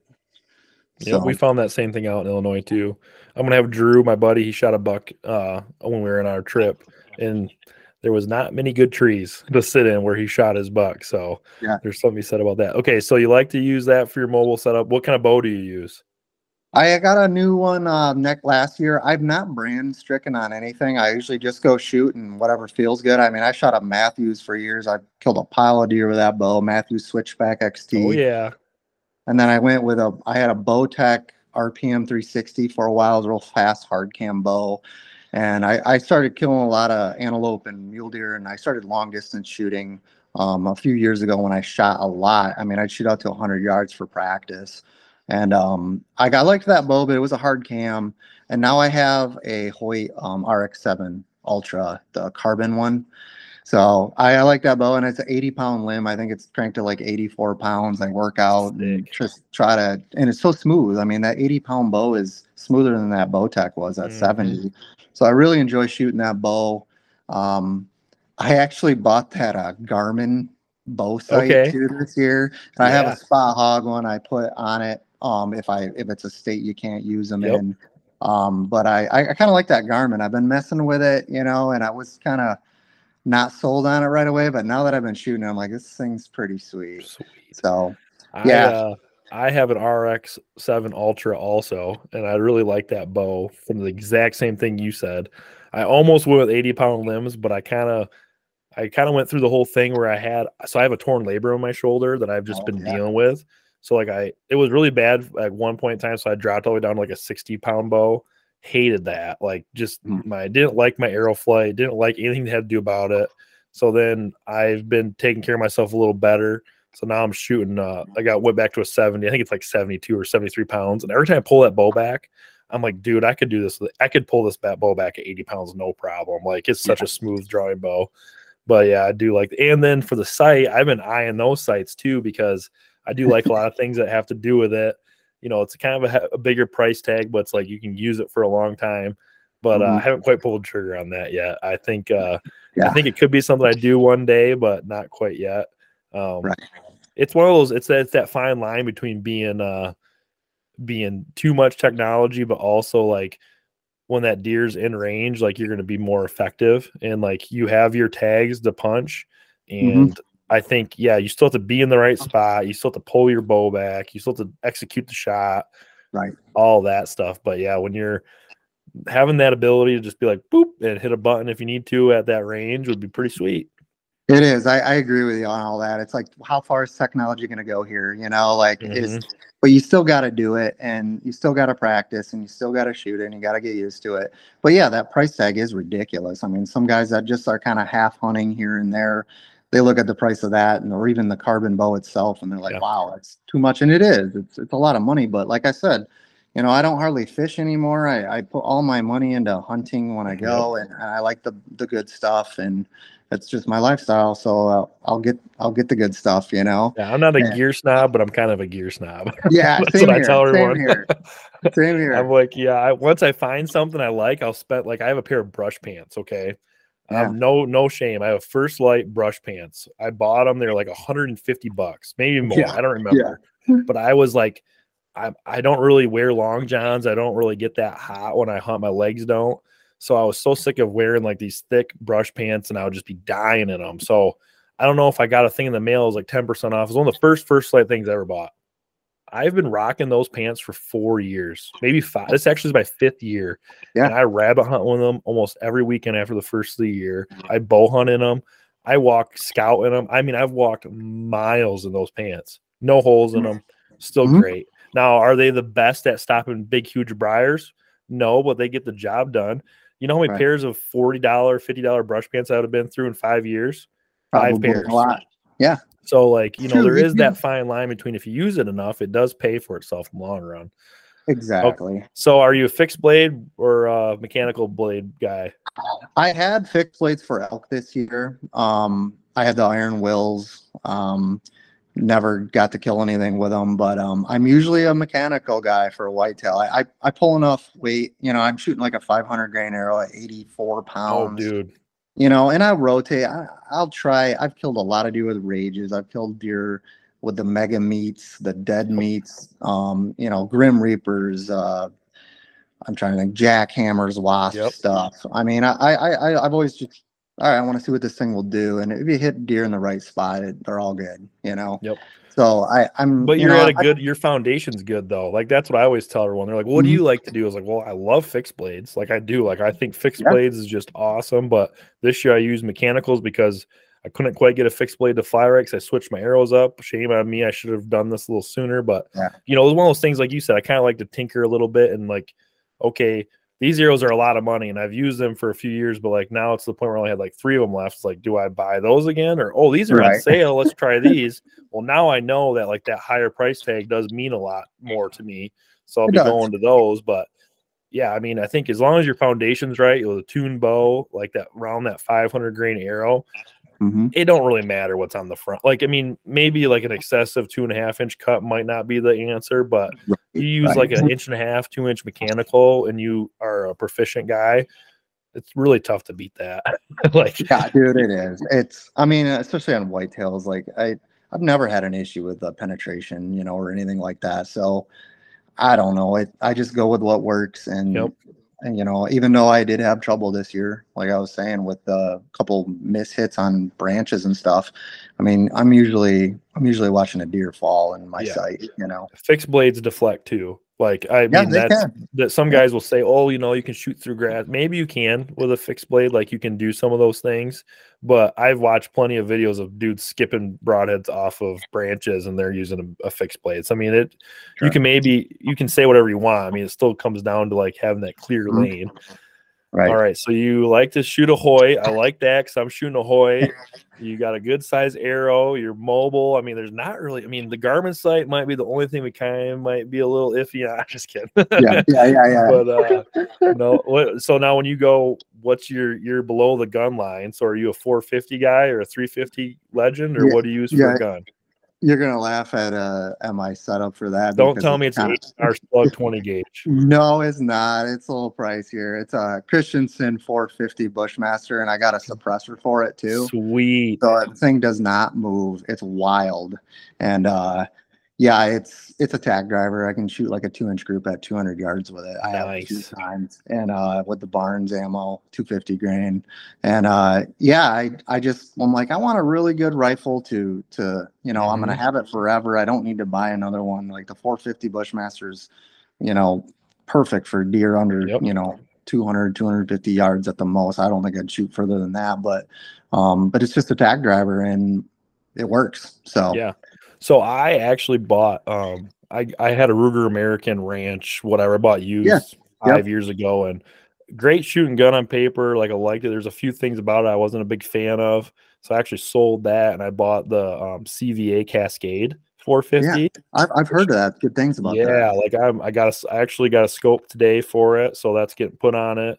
Um and then I got a silencer that I use on Henry used on the 350 Legend, and I'm going Mhm. to use that same silencer on the 450 because like I'm so blown away with how good that thing performs on the 350. I'm like I need this on the 450. Like Right.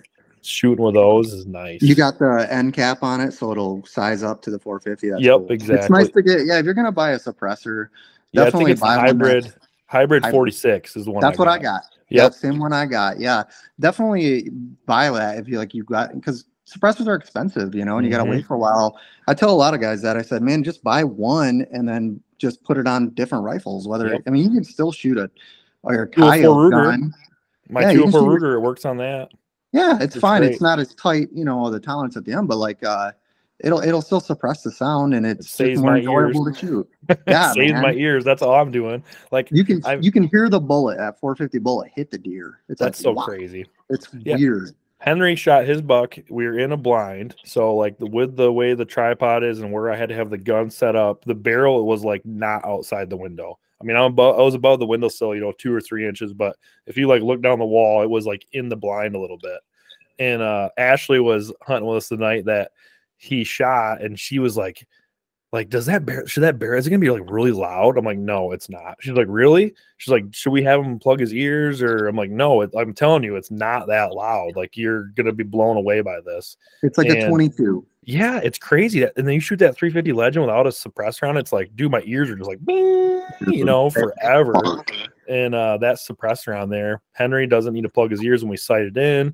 He doesn't even like get scared by it. Like, cause you know, when we were 14 shooting a gun, we're like, dang near adults, you know, like size. So like big booms were like nothing. But when a kid's shooting a gun, a big boom is like, you know, a Yeah. lot more to a little body. Nope, he just sits there and shoots it. And he's like, man, I love the kick, dad. Like that's what he says because it just Yeah. barely like does anything. But Yeah. yeah, that's a great investment for sure. It is a good investment. I think I'm gonna eventually get a 350 for my son too, just a little less recoil and and probably just put that suppressor on another gun. You know, it it's fun. You know, it's it's kind of something to look forward to. Absolutely. So yeah, we're we're on the same page. I like this. I do. Yeah, man. so what are you Yeah. uh do you use Exodus trail cameras? Let's I do the- not. Okay, do come not. on. Yeah, I, I, I yeah, I I just got some. I think I got the Tacticam ones. right Okay. now. Nice. But I, you know, I'm always open to try new stuff. So. Yeah, I've been using those. I don't know. I think I used whatever I could use for like SD cards. Like, I mean, I first bought those. It was like whatever was on sale. I just run a bunch of those. Um, and then I think it was probably listening to a podcast or someone had a 20% off. And I was like, I'll give Exodus a try. And I've been pretty loyal to them for my uh, cell cameras um, because the way the plan is, me and my dad always go halvesies on. If we buy 10 cams, we split it. You know, he owns five, I own five. We just use them wherever we hunt. Mhm. They're a great camera, but like, I mean, dude, nowadays I don't really know. I don't even know how much of a difference there is between one to the other. Like technology's Right. caught up, I think, for everyone. So I think so too. They've gotten good. The apps are just more Mhm. easy to use and everything. Yeah, I mean, I'm I'm open to try them too. It's just Yeah. just gotta wait till I need more. I yeah, guess. Black Friday. like- I buy them on Black Friday. They Black always Friday do a good sales. deal. Yep, which a lot of people do, but that's that's that thing. Well, man, dude, I think that's pretty much it. That's coming to my head for questions. Um, are you? Oh, I do. So I've asked a couple of my buddies this. So you kind of said you target, you know, three or four year old deer. Do you Mm-hmm. find yourself getting to the point where you will pass those deer on your property? man, Wha- or what would it take for you to pass those deer? I guess that's kind of the the question. I don't- I've shot enough of them now. I really should just start doing four year old and up because I still shoot a lot of three year olds in Michigan. You know, hmm I, I I- I think I'm almost there. I Yeah. mean, I mean, you can see my. I see your wall. You have a lot. That's so awesome. Yeah, you Yeah. know, it, it is. I think you know, I've hunted enough. I've.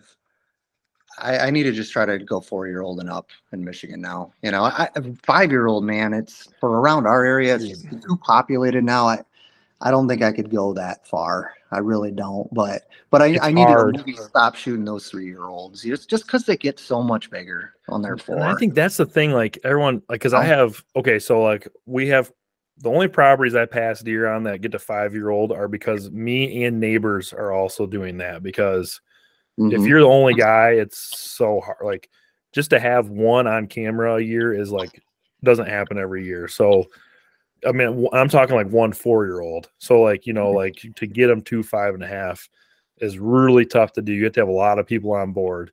But the jump from three to four is insane. And I'm not talking just score. I'm talking like body Mhm. size, how they act, how they run, how the it. There's something cool about it. Like, and I Right. and until you see some of those four year olds, which you, I think you're that one buck you shot, he looks just like, like you said, he's he's stout and Yeah. you know that definitely I would not doubt one bit that was a four and a half year old buck, but it's really cool to do. And then it gets to the point. You so you remember like when you pass the first two year old, like if Yeah. you go back and think about that, it's Oh yeah. almost fun to pass the three and a half year olds like it was to pass the two and a half year olds.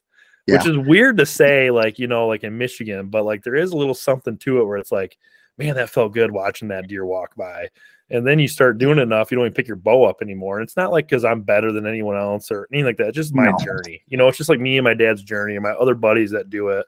It's Mhm. all it is. It keeps it fun, but it definitely does, does. take a it takes good neighbors though. Like you have to it have takes great neighbors and and you know a three and a half year old deer really isn't a mature deer. I mean, it's not. I mean, as much as people are like that's a great buck, what an old deer. It's like not really. No. You know, people that just don't know. It's like that's really not that old of a deer. It's not a mature deer. I mean, they're not. But I, I think I need to get to that point where I'm just shooting four year olds every year because I mean I've shot enough of them and you know I, I have enough meat and if I get an elk or something out west I got enough True. Meat to get through the year and I'm fine. So That's a that's yeah, a valid that's point a good for sure. point. That's a good point for for you saying that because I think I'm there. I really am. Yeah, I asked by that's why I asked like because I have buddies that like uh I'll drop Tony Hill for example. This kid grew up hunting his family has never been about you know passing deer, doing that kind of stuff, and like he does a lot of dog stuff, and he's got a tracking dog and all that, and um, he you know we had a lot of conversations this year, and he started passing some deer that he never would have passed before, and just talking with him like because he started passing some of those deer he actually feels like he's learned a lot the last two years because Mhm. he's not just shooting the first six or eight point that walks by. So like he's he's hunting a little bit more. He's like, okay, he's not here. I got a trail cam picture of one that I want to shoot. Where is he? Kind of a thing. So like there is there's a lot that goes into that that it's Yeah. not just like, oh, I'm only shooting big bucks because that's what I want to do. No, it's like this whole mantra that surrounds it. And I, I dude, I love it. I just I love like it that. too. You know, and you got to build yourself up to that. There's nothing Yes. wrong with shooting a small buck. You know, like that's if you hunt one day a year and that's what you want to shoot, you should go and shoot it. But you know, like guys like us that are like we're just into it. You know, I've shot enough of them. It's like it's so much easier to transition over time. Yes. Like it's like, well, I'll just wait a little bit more. I'll let this one live. It's Yes. just it's it's kind of like a chess match, and it's just Exactly. Yeah, you're talking, dude. You're doing it. You're hooked already. That's Oh, yeah. 2024 for you. I can feel it. Yeah, I did for sure. I'm excited already for next year. Yep. and, Well, you hey, man, thanks for doing this today. Like, I had a great conversation. I mean, just from talking to you on social media a little bit, I knew this was going to be a good conversation. So, um, Yeah. I appreciate it. And man, congrats on your fall. I know you went through some stuff, you know, like you said earlier, but Yeah. I think from the grand scheme of things, to go kill an elk by yourself, I mean, that's I don't know how many Michigan guys are doing that, you know, like um not trying to make you feel any more prideful or anything like that, but I mean that's a really cool thing. Um, you know, getting after it in these other spots and doing that. But I think you're I like how you're very open and honest that like, hey, my life is set up in a way that I have the amount of time to do it, been committed to this for years. You know, Mhm. like we're not trying to say there's there's no magic recipe to doing this. It takes time. Um, Right. you you can maybe there's a few people who have just that property, like where they can they can go do that. And and just because we're passing three and a half year old deer doesn't mean you have to. Like you said, you know, like that's one of those things too. Like you got to work yourself up to it, and there's a lot of heartache that goes into it, maybe, or you know, tag soup's a very realistic thing to have, but there is a silver lining to it, like that that challenge, and like I, I scout more because of it. I learn more stuff. Um, you know, I get more enjoyment when I'm sitting in a tree and that three and a half year old buck walks by. I don't shoot him. Well, guess what? I keep hunting. You know, like Yeah, I right. keep chasing. So there's a lot of good things. But no, good conversation. I do appreciate appreciate it, man. Yeah, man, persistence when the when the time to hunt is is on, you know, that's just get after it and just go as hard as you can. You know, I, I just love it. It's what I do. Find some blueberry trees to hunt by. I guess we got that's a new Yeah, tactic. I've never heard about. come come get some. yeah. All right, man. Thank you. All right, buddy. We'll see you later.